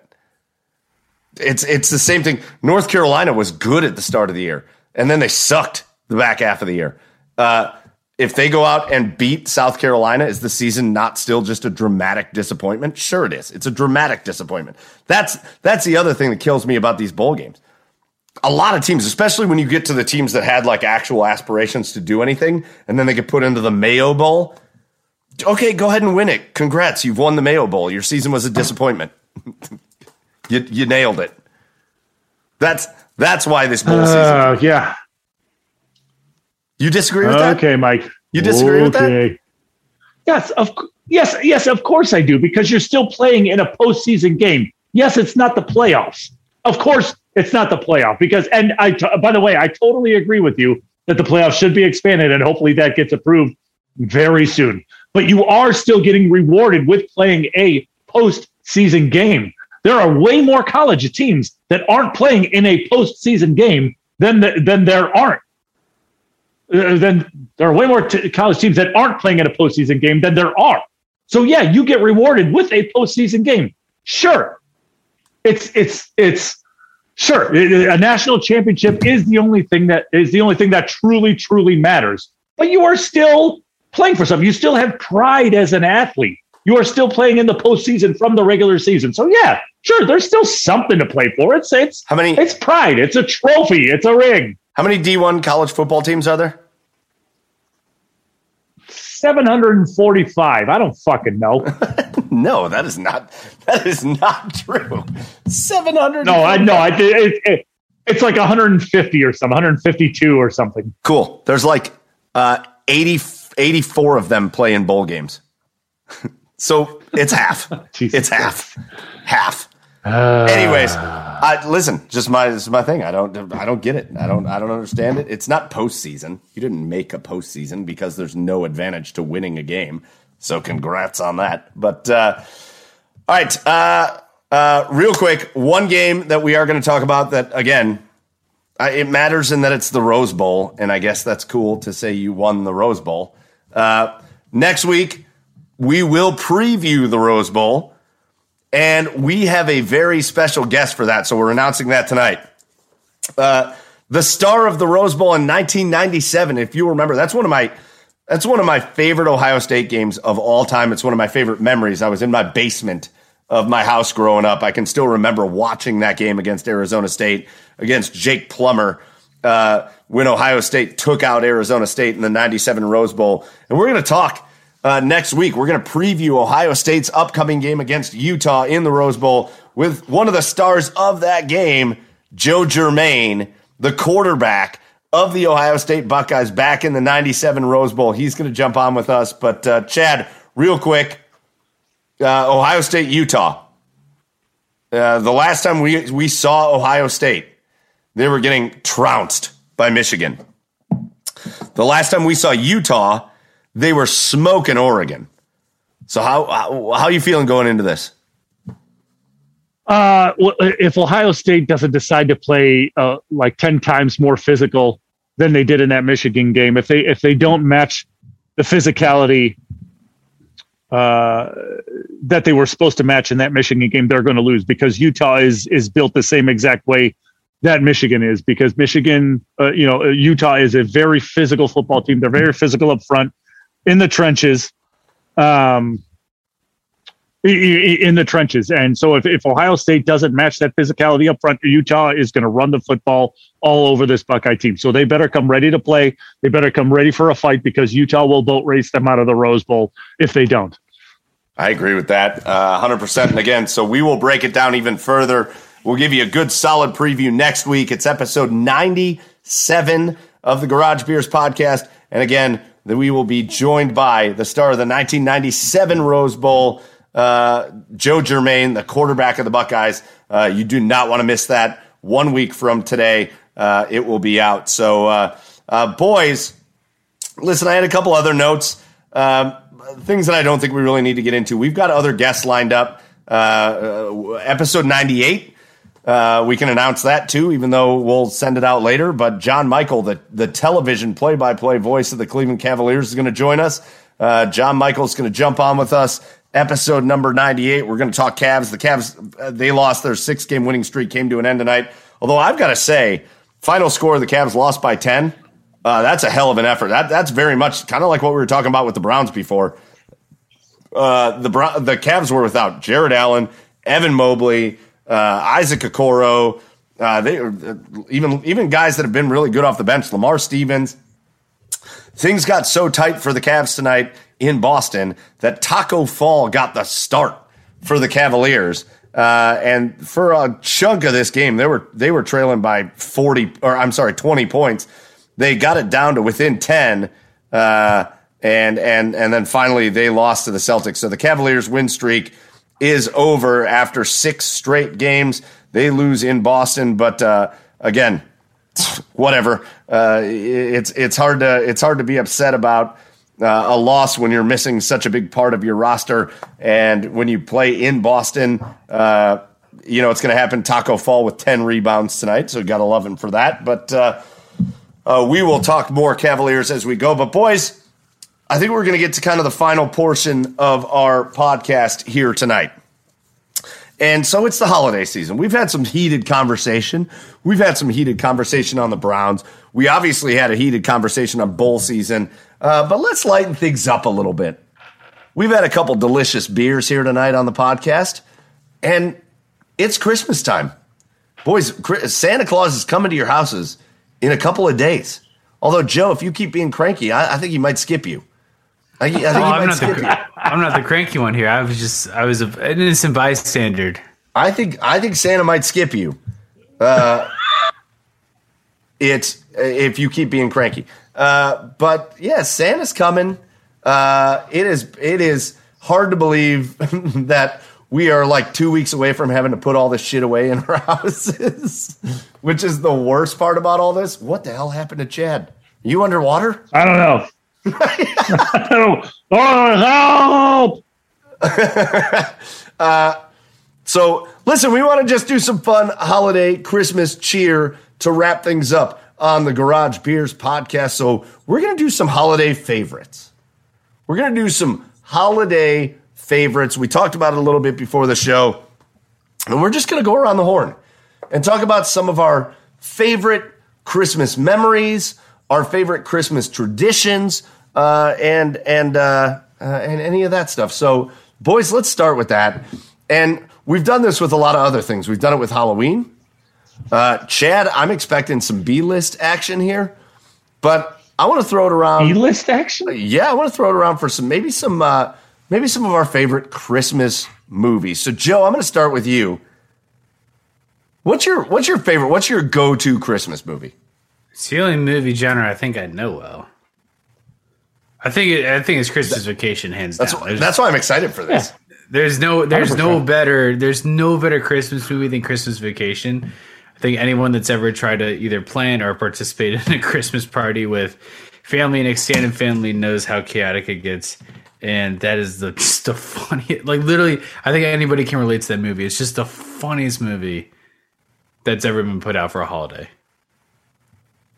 Period. Chad, what about you? What's your go to Christmas movie? Well, Christmas Vacation is typically it. Uh, That's okay. We but can, since that is already agree. since since that yeah, I mean since that's already taken, I will say this: my completely underrated Christmas. That hold on, wait, wait, don't go there. Get wait, enough credit. Wait, wait. That's the next category. Oh, that's the next category. Oh, all right. So Christmas all Vacation's right. your right. number one. Uh, uh, hands down. Yeah, no doubt. Guys, it, guys, it's one of the best movies of all time. Forget Christmas movies. I, know. I can watch I Christmas Vacation. I can watch Christmas Vacation in July and be thrilled to be watching Christmas Vacation. yeah, I, right. The parts that just continue to go into your head, and and like almost kind of the parts you forget about. Uh, uh, Clark getting stuck in the attic, and then falling yeah. through the attic, and he's just standing on the kid's bunk bed. Uh, yeah. Uh, and he puts his hand like like knowing knowing that he could all full well like just go through that hole and be in the house again and be and be warm again. but instead, he just crawls back up and sits up in the attic. Uh, yeah. Obviously, the car scene at the beginning of the movie where he gets stuck under the truck. Uh, Audrey's eyelids being frozen shut when they're cutting down I the tree. In, I am in complete control. I mean, we talk about all the big scenes in the movie. Obviously, Cousin Eddie. That's Cousin Eddie. That is the best Cousin Eddie movie of all the vacations. Uh, uh, and and the lights and all that, and Bethany. I mean, it does not get better than Christmas Vacation. No, no, it does not. And if anyone hasn't been to Castle Noel, by the way, you need to go. You need to go. In Medina, I don't right? know if in Medina because the original trailer that Eddie drove in that movie is sitting in the parking lot in Castle Noel. I love it. and you need you need to go take a picture with that thing. Anyway. All right, so Chad, you were getting ready. So we're unanimous on Christmas Vacation as the best all-time Christmas movie. Yeah. Oh, by the way, and we meant to do this this year, but we're probably going to do it next year. Um, we're we're looking for like our next Christmas decoration that we're gonna buy. Like you guys are all Chad, you're married. Joe, you're fiancéed up. You guys are both familiar with Etsy, of course.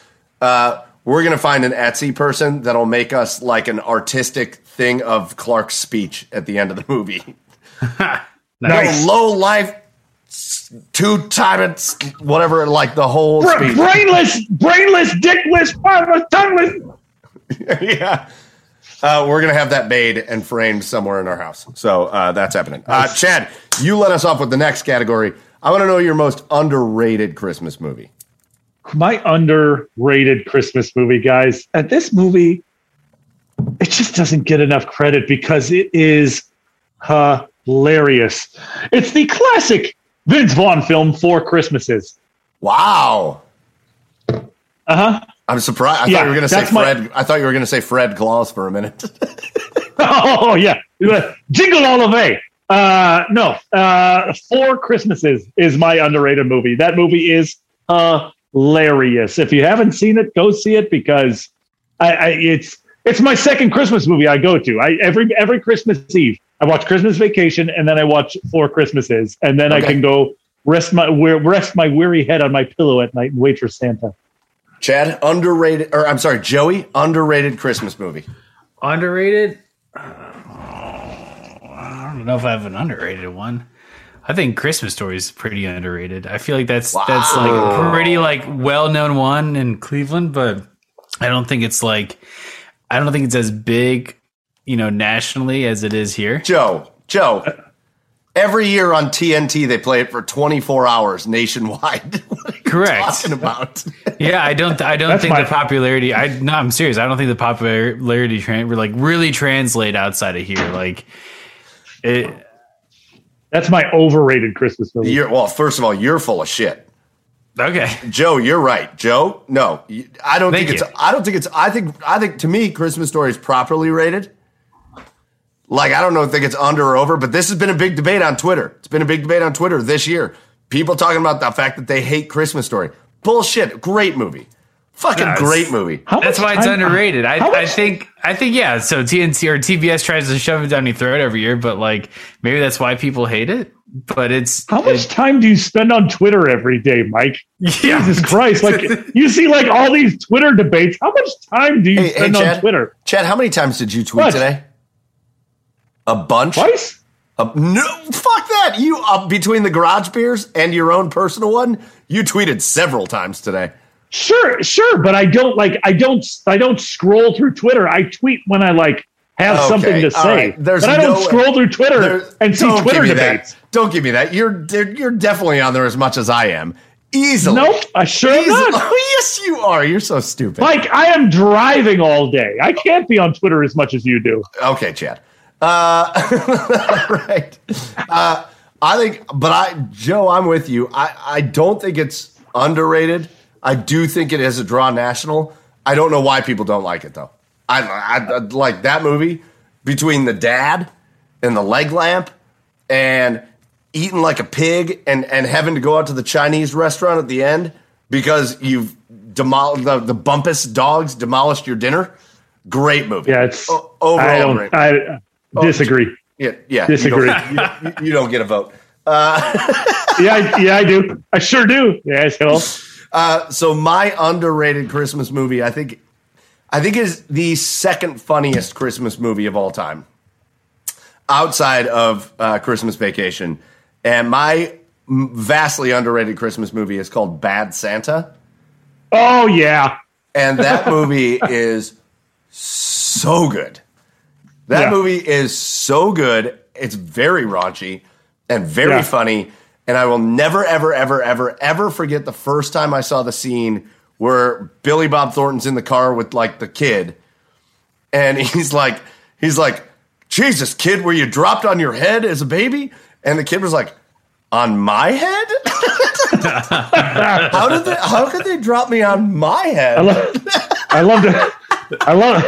I loved. A, I loved a woman who wasn't clean.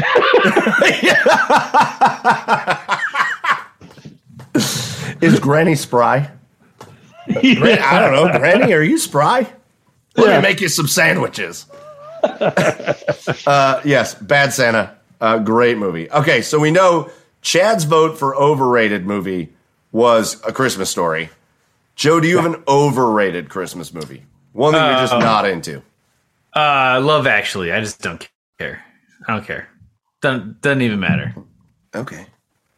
All right. I like Love Actually. Does it's what? I, who, gi- who gives a I shit? I like it.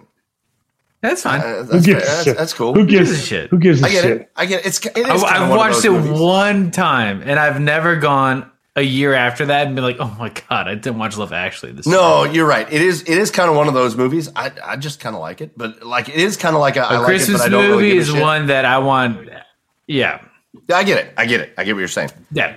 Don't care. Chad, are you Overrated. sticking with the Christmas story? Yes, hundred percent. Cool. Mine is Die Hard because it's not a fucking Christmas movie. Oh, it's not a Christmas. Well, no, I, I thought we were talking Christmas movies. I know, I know, but It's a insist, goddamn Bruce Willis movie. Haven't you ever seen the roast? people insist that Hans Gruber and Die Hard are a fucking Christmas movie. No, It's they're a not. movie that takes place on Christmas. That's not a Christmas movie. Is Harry Potter a Christmas movie? They still make Christmas every year. Yeah, you're, you're correct. Uh, what a what a fucking atrocious take that is. Die Hard. People that list that Although- shit as a Christmas movie. Although I, will- although I will say this: Have you guys seen? I, I saw someone posted on Facebook the other day. There's a uh, Nakatomi Tower uh, advent calendar now where Hans Yes. Gruber just goes down a floor every day. it is awesome. Sure, that's great. Still not a Christmas movie. Uh, Yeah. Honorable mentions on Christmas. Do we have any honorable mentions that you just feel like you got to throw out there? It's just Elf. movies you love. Elf. Oh, great movie. No doubt. Great movie. Chad? I'm sure there's one I'm missing, but I, I just can't think of it offhand right now. God, I'm, I'm over here thinking about. Uh, there is there are no two human beings. Oh, oh, oh! Home Alone. Yeah, thank Home you. Alone. Oh, I just watched Oh that my today. god. And Home Alone 2. Oh Great no, no, no, no! Oh, that's my overrated. Can I go back? Can I change my overrated? If you say Home Alone 2, I'm going to slug you Home Alone mouth. two. It just doesn't. You know, it's not as good. Not as What? Good. I watched it back to back today. It's just not as good. Oh. God, Joe, the Pigeon Girl. I don't. I don't. You know, it's it felt forced. So disappointing. It felt a little forced. Uh, That's what, man, you just took the wind out of my sails. I'm saying. I know. Home Alone one, fantastic. Home Alone. Yeah, great. Home Alone, for sure. Uh, Polar Express, great movie. Uh, honorable mention worthy. Polar Express. Uh, was the, I had another one, and then you threw Home Alone in there like Oh, Home Alone like it was just. Let's you casual. know. like you just chucked Home Alone casually in there. Like it's not a great movie. Like Marv and Harry sitting in the back of a fish truck talking about what New York smells like is not just one of the greatest all time scenes ever. smells like fish. That's freedom. and it's fish. Uh, yeah, I don't know. I, I, I'm I'm just into. I love just constant. Oh, oh, I uh, what I was going to talk about. There are very few hu- human beings that remind me of each other, that are as similar as each other, than these two human beings. One of them is Joey's dad, John Whalen, aka the Bandito, who has made an appearance on this podcast before, and uh, Tim Allen without the cocaine. Yeah. Sans sans cocaine, sans cocaine in an airport. oh, the and so- entire Santa Claus series. Is that where Santa Claus, yeah, the Santa Claus, great, Yeah, that that's a great series. Great I haven't movie. seen that one in a while. great movie. But Tim Allen and John Whalen are very similar human beings, uh, minus the cocaine, or at least in every movie or show he's ever in. Uh, all right, uh, Christmas traditions. Joe, this was your thing. This was your idea. Yes, yes, yes. What is your favorite Christmas tradition? Um, it's probably going up to. We always go. It's been a little tough with COVID, but we always go up as a family to uh, Wheeling, West Virginia, and go to Oglebay, which is like a cabin resort, and they have like the coolest freaking Christmas lights. Uh, definitely around. It's like a three and a half hour drive, and they have the most fun Christmas lights to drive through. They're like the like animatronic type lights where it's like a whole like scene and like like and stuff and uh I love that. It's like that. It's like that's like step number one to get me like the Christmas mood. Okay. All right. Love it. Yeah, and yeah, and that usually happens in November, so that that gets you going. Chad, do you have a Christmas tradition that you love? Christmas tradition. Oh man. Yeah, I mean, it can be anything, right? Like, I like I don't have to. Correct. It's this is for you. Chad. Boy, oh boy. Uh, when when when I was a kid, we were not allowed to come downstairs uh, until we smelled the maple sausage cooking and the cinnamon buns in the Oh, microwave. Yes. and and so we had that for every every breakfast Christmas morning when my brother and I would just tackle each other on our on our run down the hall just because my my my parents my parents made Christmas so special when we were kids and that was one of the things that I just loved every year even though my brother was about 100 pounds heavier than me and would just smash the fuck out of me every every run down the hallway I love that. That's just one of the things I loved about every Christmas morning. So my favorite tradition is reorganizing the house. Christmas makes you do wacky shit with your house, and I love it. You'll put a couch somewhere that a couch doesn't fucking belong, but it's because your Christmas tree needs to go where that goddamn couch is. Or, or you'll Yeah. like you'll like throw a table in front of a goddamn hallway, and you'll be like, "We're not using this hallway during Christmas time." Why? Because the the uh, the I don't know, whatever random Christmas de- decoration. The little gnomes need to go over there. And so this table has to block this hallway. You want to go around? Go around, but we're not using this hallway during Christmas. Reorganizing the house is my far and away my favorite Christmas tradition. You will just put shit anywhere. Anywhere. And as long as it means the Christmas tree is in the right spot, as long as it means the nutcrackers are in the right spot, the stockings are in the right spot, with the, the, the fire hazards that happen during this holiday, and you Yeah. just do it because we'll put shit away. You're like, oh, it's, there's, there's my grandma's ashes. Let's put those in a box and get rid of them until Christmas is over. Why? Because we have to make this look right for Christmas. This this cookie jar's got to go here. this cookie jar's got to go here. So the baby's food is disappearing. Doesn't matter. I love I love that there's just a blatant disregard for everything else in the house just so you can redecorate for Christmas. All right, real quick, and then let me know if there's any honorable mention things. Real quick, the last thing before we get to our three cheers of the week and we get out of here. Christmas song. Oh. Christmas song. Oh, we're not doing a Mad Lib? We should do. Oh no, I want to do a Mad Lib. Chad, I hope you've looked one up. Yeah, of course I have. You said you would, but I want to do that. So we'll do that next and then three cheers. But I want to know Christmas song. What is your favorite Christmas song and your least favorite Christmas song? Oh boy. The one Oh. you're into and the one you're like, I don't want to, I, I can't do this. Least favorite. I wasn't ready for that. Let's do favorite first. Favorite, uh, Rock Around the Christmas Tree, Brenda Lee. Really? I love it. I, it's just such a bop. Good vibes. It's it's classic. That's just I you know we used to have a uh well no that's in Jingle Bell Rock. Anyways, I just love that song. Okay. All right. Uh, since I just sprung it, I'll go next. I, I'm I love the classics, so I I think it's beginning to look a lot like Christmas. Is my favorite Christmas song. I don't care who sings it, but it just that's like the Christmas song. Maybe Andy Williams because he's like the quintessential Christmas singer. But I also love some of the I like the the off the wall ones, right? Paul McCartney. Uh, what what the fuck is the name of the Christmas song? The Paul McCartney Christmas song. Uh, It's an English. It's a British Christmas. no, you idiots! It's, You- that's have an you don't know the name of the breakfast song. I know. An open pre. Yeah, you moron. Wonderful Christmas time. Wonderful Christmas time. Yeah. Oh, There's- sure. There's uh, there's the video of David Bowie and Br- Bing Crosby singing Christmas songs together. That's that's all timers. That's great. Uh, and then there's the what was the Christmas song that was from like uh, no That Will Ferrell. That Will Ferrell remade and like made a joke of it. Was it? Will Ferrell and who? oh yes David uh, and, and John C. Reilly. Yeah, that's right. And then and then Band Aid. Do they know it's Christmas? Great song. Oh boy. It's Christmas boy. time. Oh, what a great tune. I don't know. I like those ones. Yeah. Chad, what about you? Are you going to least favorite? No, well, we got to get Chad's favorite. I like let it let, let it snow in Winter Wonderland. Those are my, I think those are my two favorite Christmas songs. Okay. And I don't I, I don't really have a uh, a, least, a least favorite. I guess maybe Jingle Bells. I guess I'm not a huge Jingle Bells guy. That's fair. I mean, that's you know feels overplayed.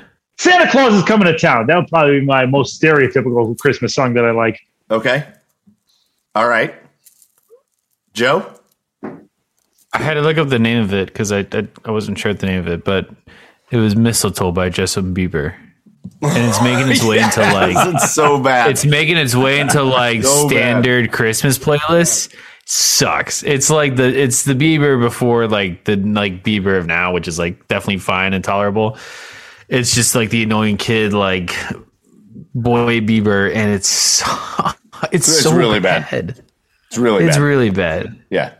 I don't want to hear. He's like he's like twelve and he's singing about like I don't know. It's just not no not my not no. It's not. It's not. It's not the song. What's that? I, I'm so bad with like the names of Christmas songs. Uh, what's the the name of the Kelly Sing it. Clarkson? There's the Kelly Clarkson Christmas song, "Underneath the Oh, Tree." yeah. That's my least favorite because I feel Ah, like Kelly Clarkson. I, I feel like she's screaming at me, like she's yelling at Yeah. me during that whole goddamn song. God, are you okay? Yeah, uh, yeah. Every time it comes on, though, I'm like, Kelly, why are you yelling at me? When she's like, underneath the tree, and I'm like, oh God, all right, settle, settle, Jesus, Kelly. Are you okay? Are you okay? uh, yeah, but I don't know. I, I, I, I get sad at this time of the year because I love, I just love the whole situation. I love Jingle Bell Rock and Run Rudolph Run and the movies and the songs, and it's all coming to an end. But I know. do it again. I feel like I need to like consume as much as I can over the next forty eight hours. Christmas the shit too out of the next 48 hours, guys. all right. Christmas the shit out of it. So Chad, Let's you said it. you said you pulled up a Christmas Mad Lib, and we're gonna Yeah, do that. yeah. and we're gonna do our cheers of the week, and we're getting out. I think I want to do this too. Like, I want to like, because I, God, some of these Jimmy Fallon Mad Libs are just amazing, and I want to find like scenes that we can do together for like later shows. But this is good for now, holiday Christmas year. So get, I mean, get as silly as you want, guys. Here we go. Ready? Yeah. Yep. Yeah. Are we alternating or how are we doing this? Alternate. Yeah, alternate. Like, I don't know. Mike, go first. Yeah. Okay. All right. Verb ending in ing. Pooping. God, Okay. I, I am four years old. I live with a four. Mike or uh, Joey. Uh, person. What's your name? Nancy, Nancy Reagan. I knew he was- Nancy Reagan. All right. All right. Mike. This feels like a Jackbox game.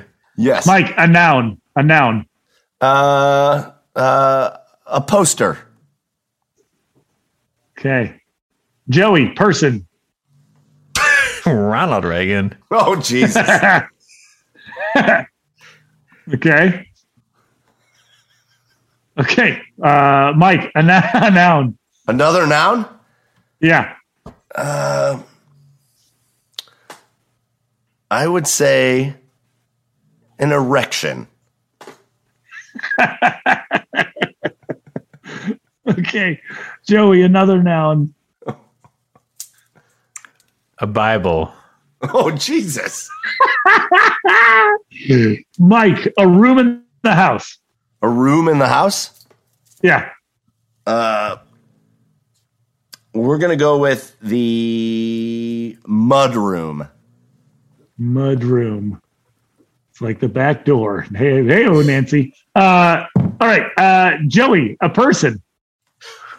Oh, Jesus. Slider. Slider. Mike, a food. uh, truffle fries.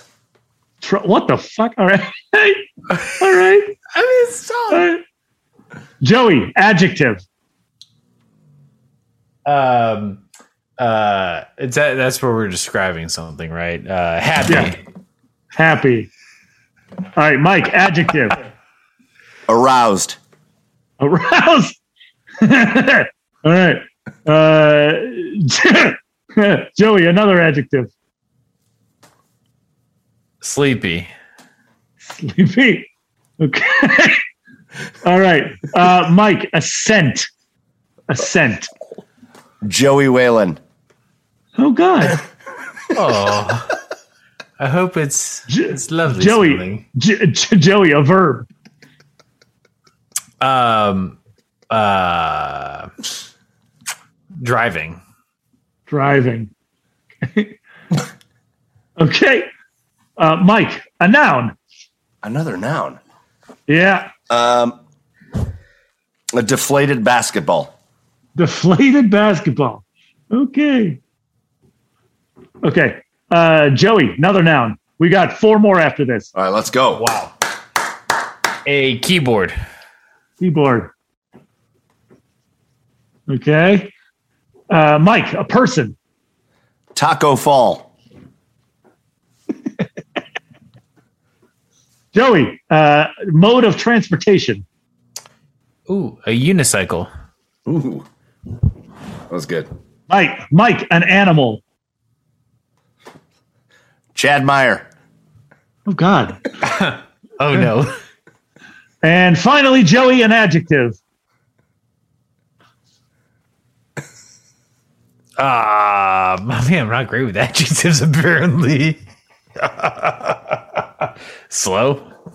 Slow. All right. Here we go, folks. Now let's perform this Mad Lib.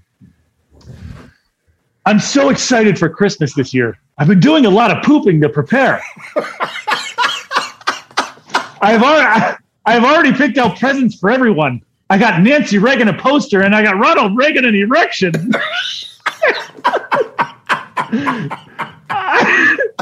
I wrapped their presents in Bible and and hid them in the mudroom so they wouldn't find them. Slider and I made truffle fries for everyone oh. to enjoy. To enjoy. They smell happy, and I can't wait to eat them. We picked out the perfect tree. It is, it is aroused and sleepy and smells like Joey Whalen. Dry, it smells like Joey Whalen. it's oh, it's it's my it's it's my job to driving the tree every day. I've been hoping for a deflated basketball under the Christmas tree this year. I really don't want I really don't want to get a keyboard this year. Tacko Fall tells me that I need to go to bed early on Christmas Eve so Santa can come. What's he just He's come gonna- to the house?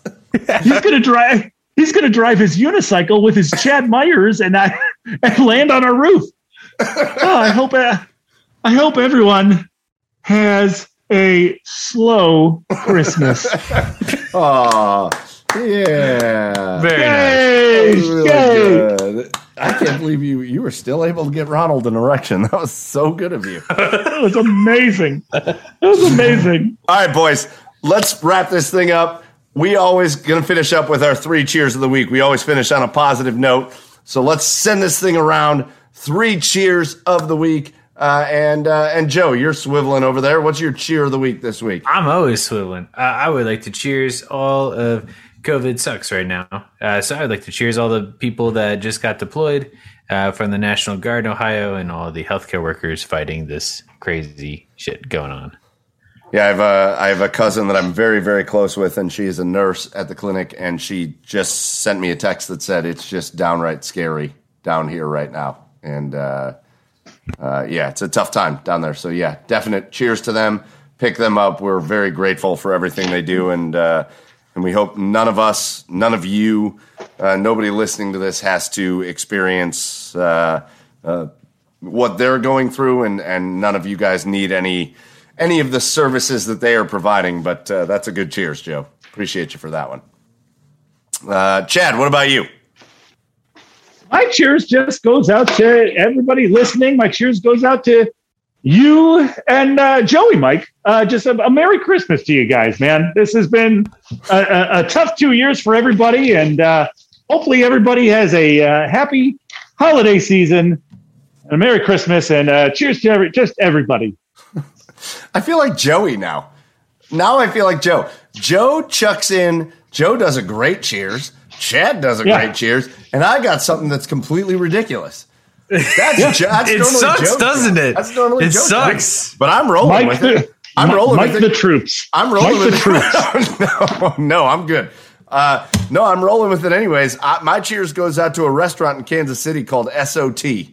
Oh yeah, My Mark cheers- Jackson Mahomes. My cheers goes out to SOT because Patrick Oh, Mahomes, yeah, nice. Patrick That's good. Brother is a dick, and he's an Yeah. idiot, and he and he's completely he's like my he's like my child. He's spatially unaware. He he doesn't understand where he is. He doesn't under, understand the concept of respect at any level. He doesn't understand. Maybe I shouldn't dance on this memorial of a player that's dead on the field, or maybe I shouldn't dan- do this stupid thing or that stupid thing. All he cares about is being in front of his camera and and and doing his dances. Well, Jackson Mahomes tried to go to SOT in Kansas City with like 16 people. And he tried to just walk in one night. And apparently, this is a good restaurant. And he tried to just walk in, and they said, Sorry, dude, we don't have a spot for you. And we'll do our best to accommodate you, but we don't have that spot. And they couldn't get him in. And he left and he was furious and he wrote like a review or he made like a video talking about how the place sucked or whatever. And they wrote an absolutely scathing rebuttal to Jackson Mahomes talking about his uh, entitlement and how they're getting through COVID and their staff is working so hard and they're doing everything they can to to provide the services they provide.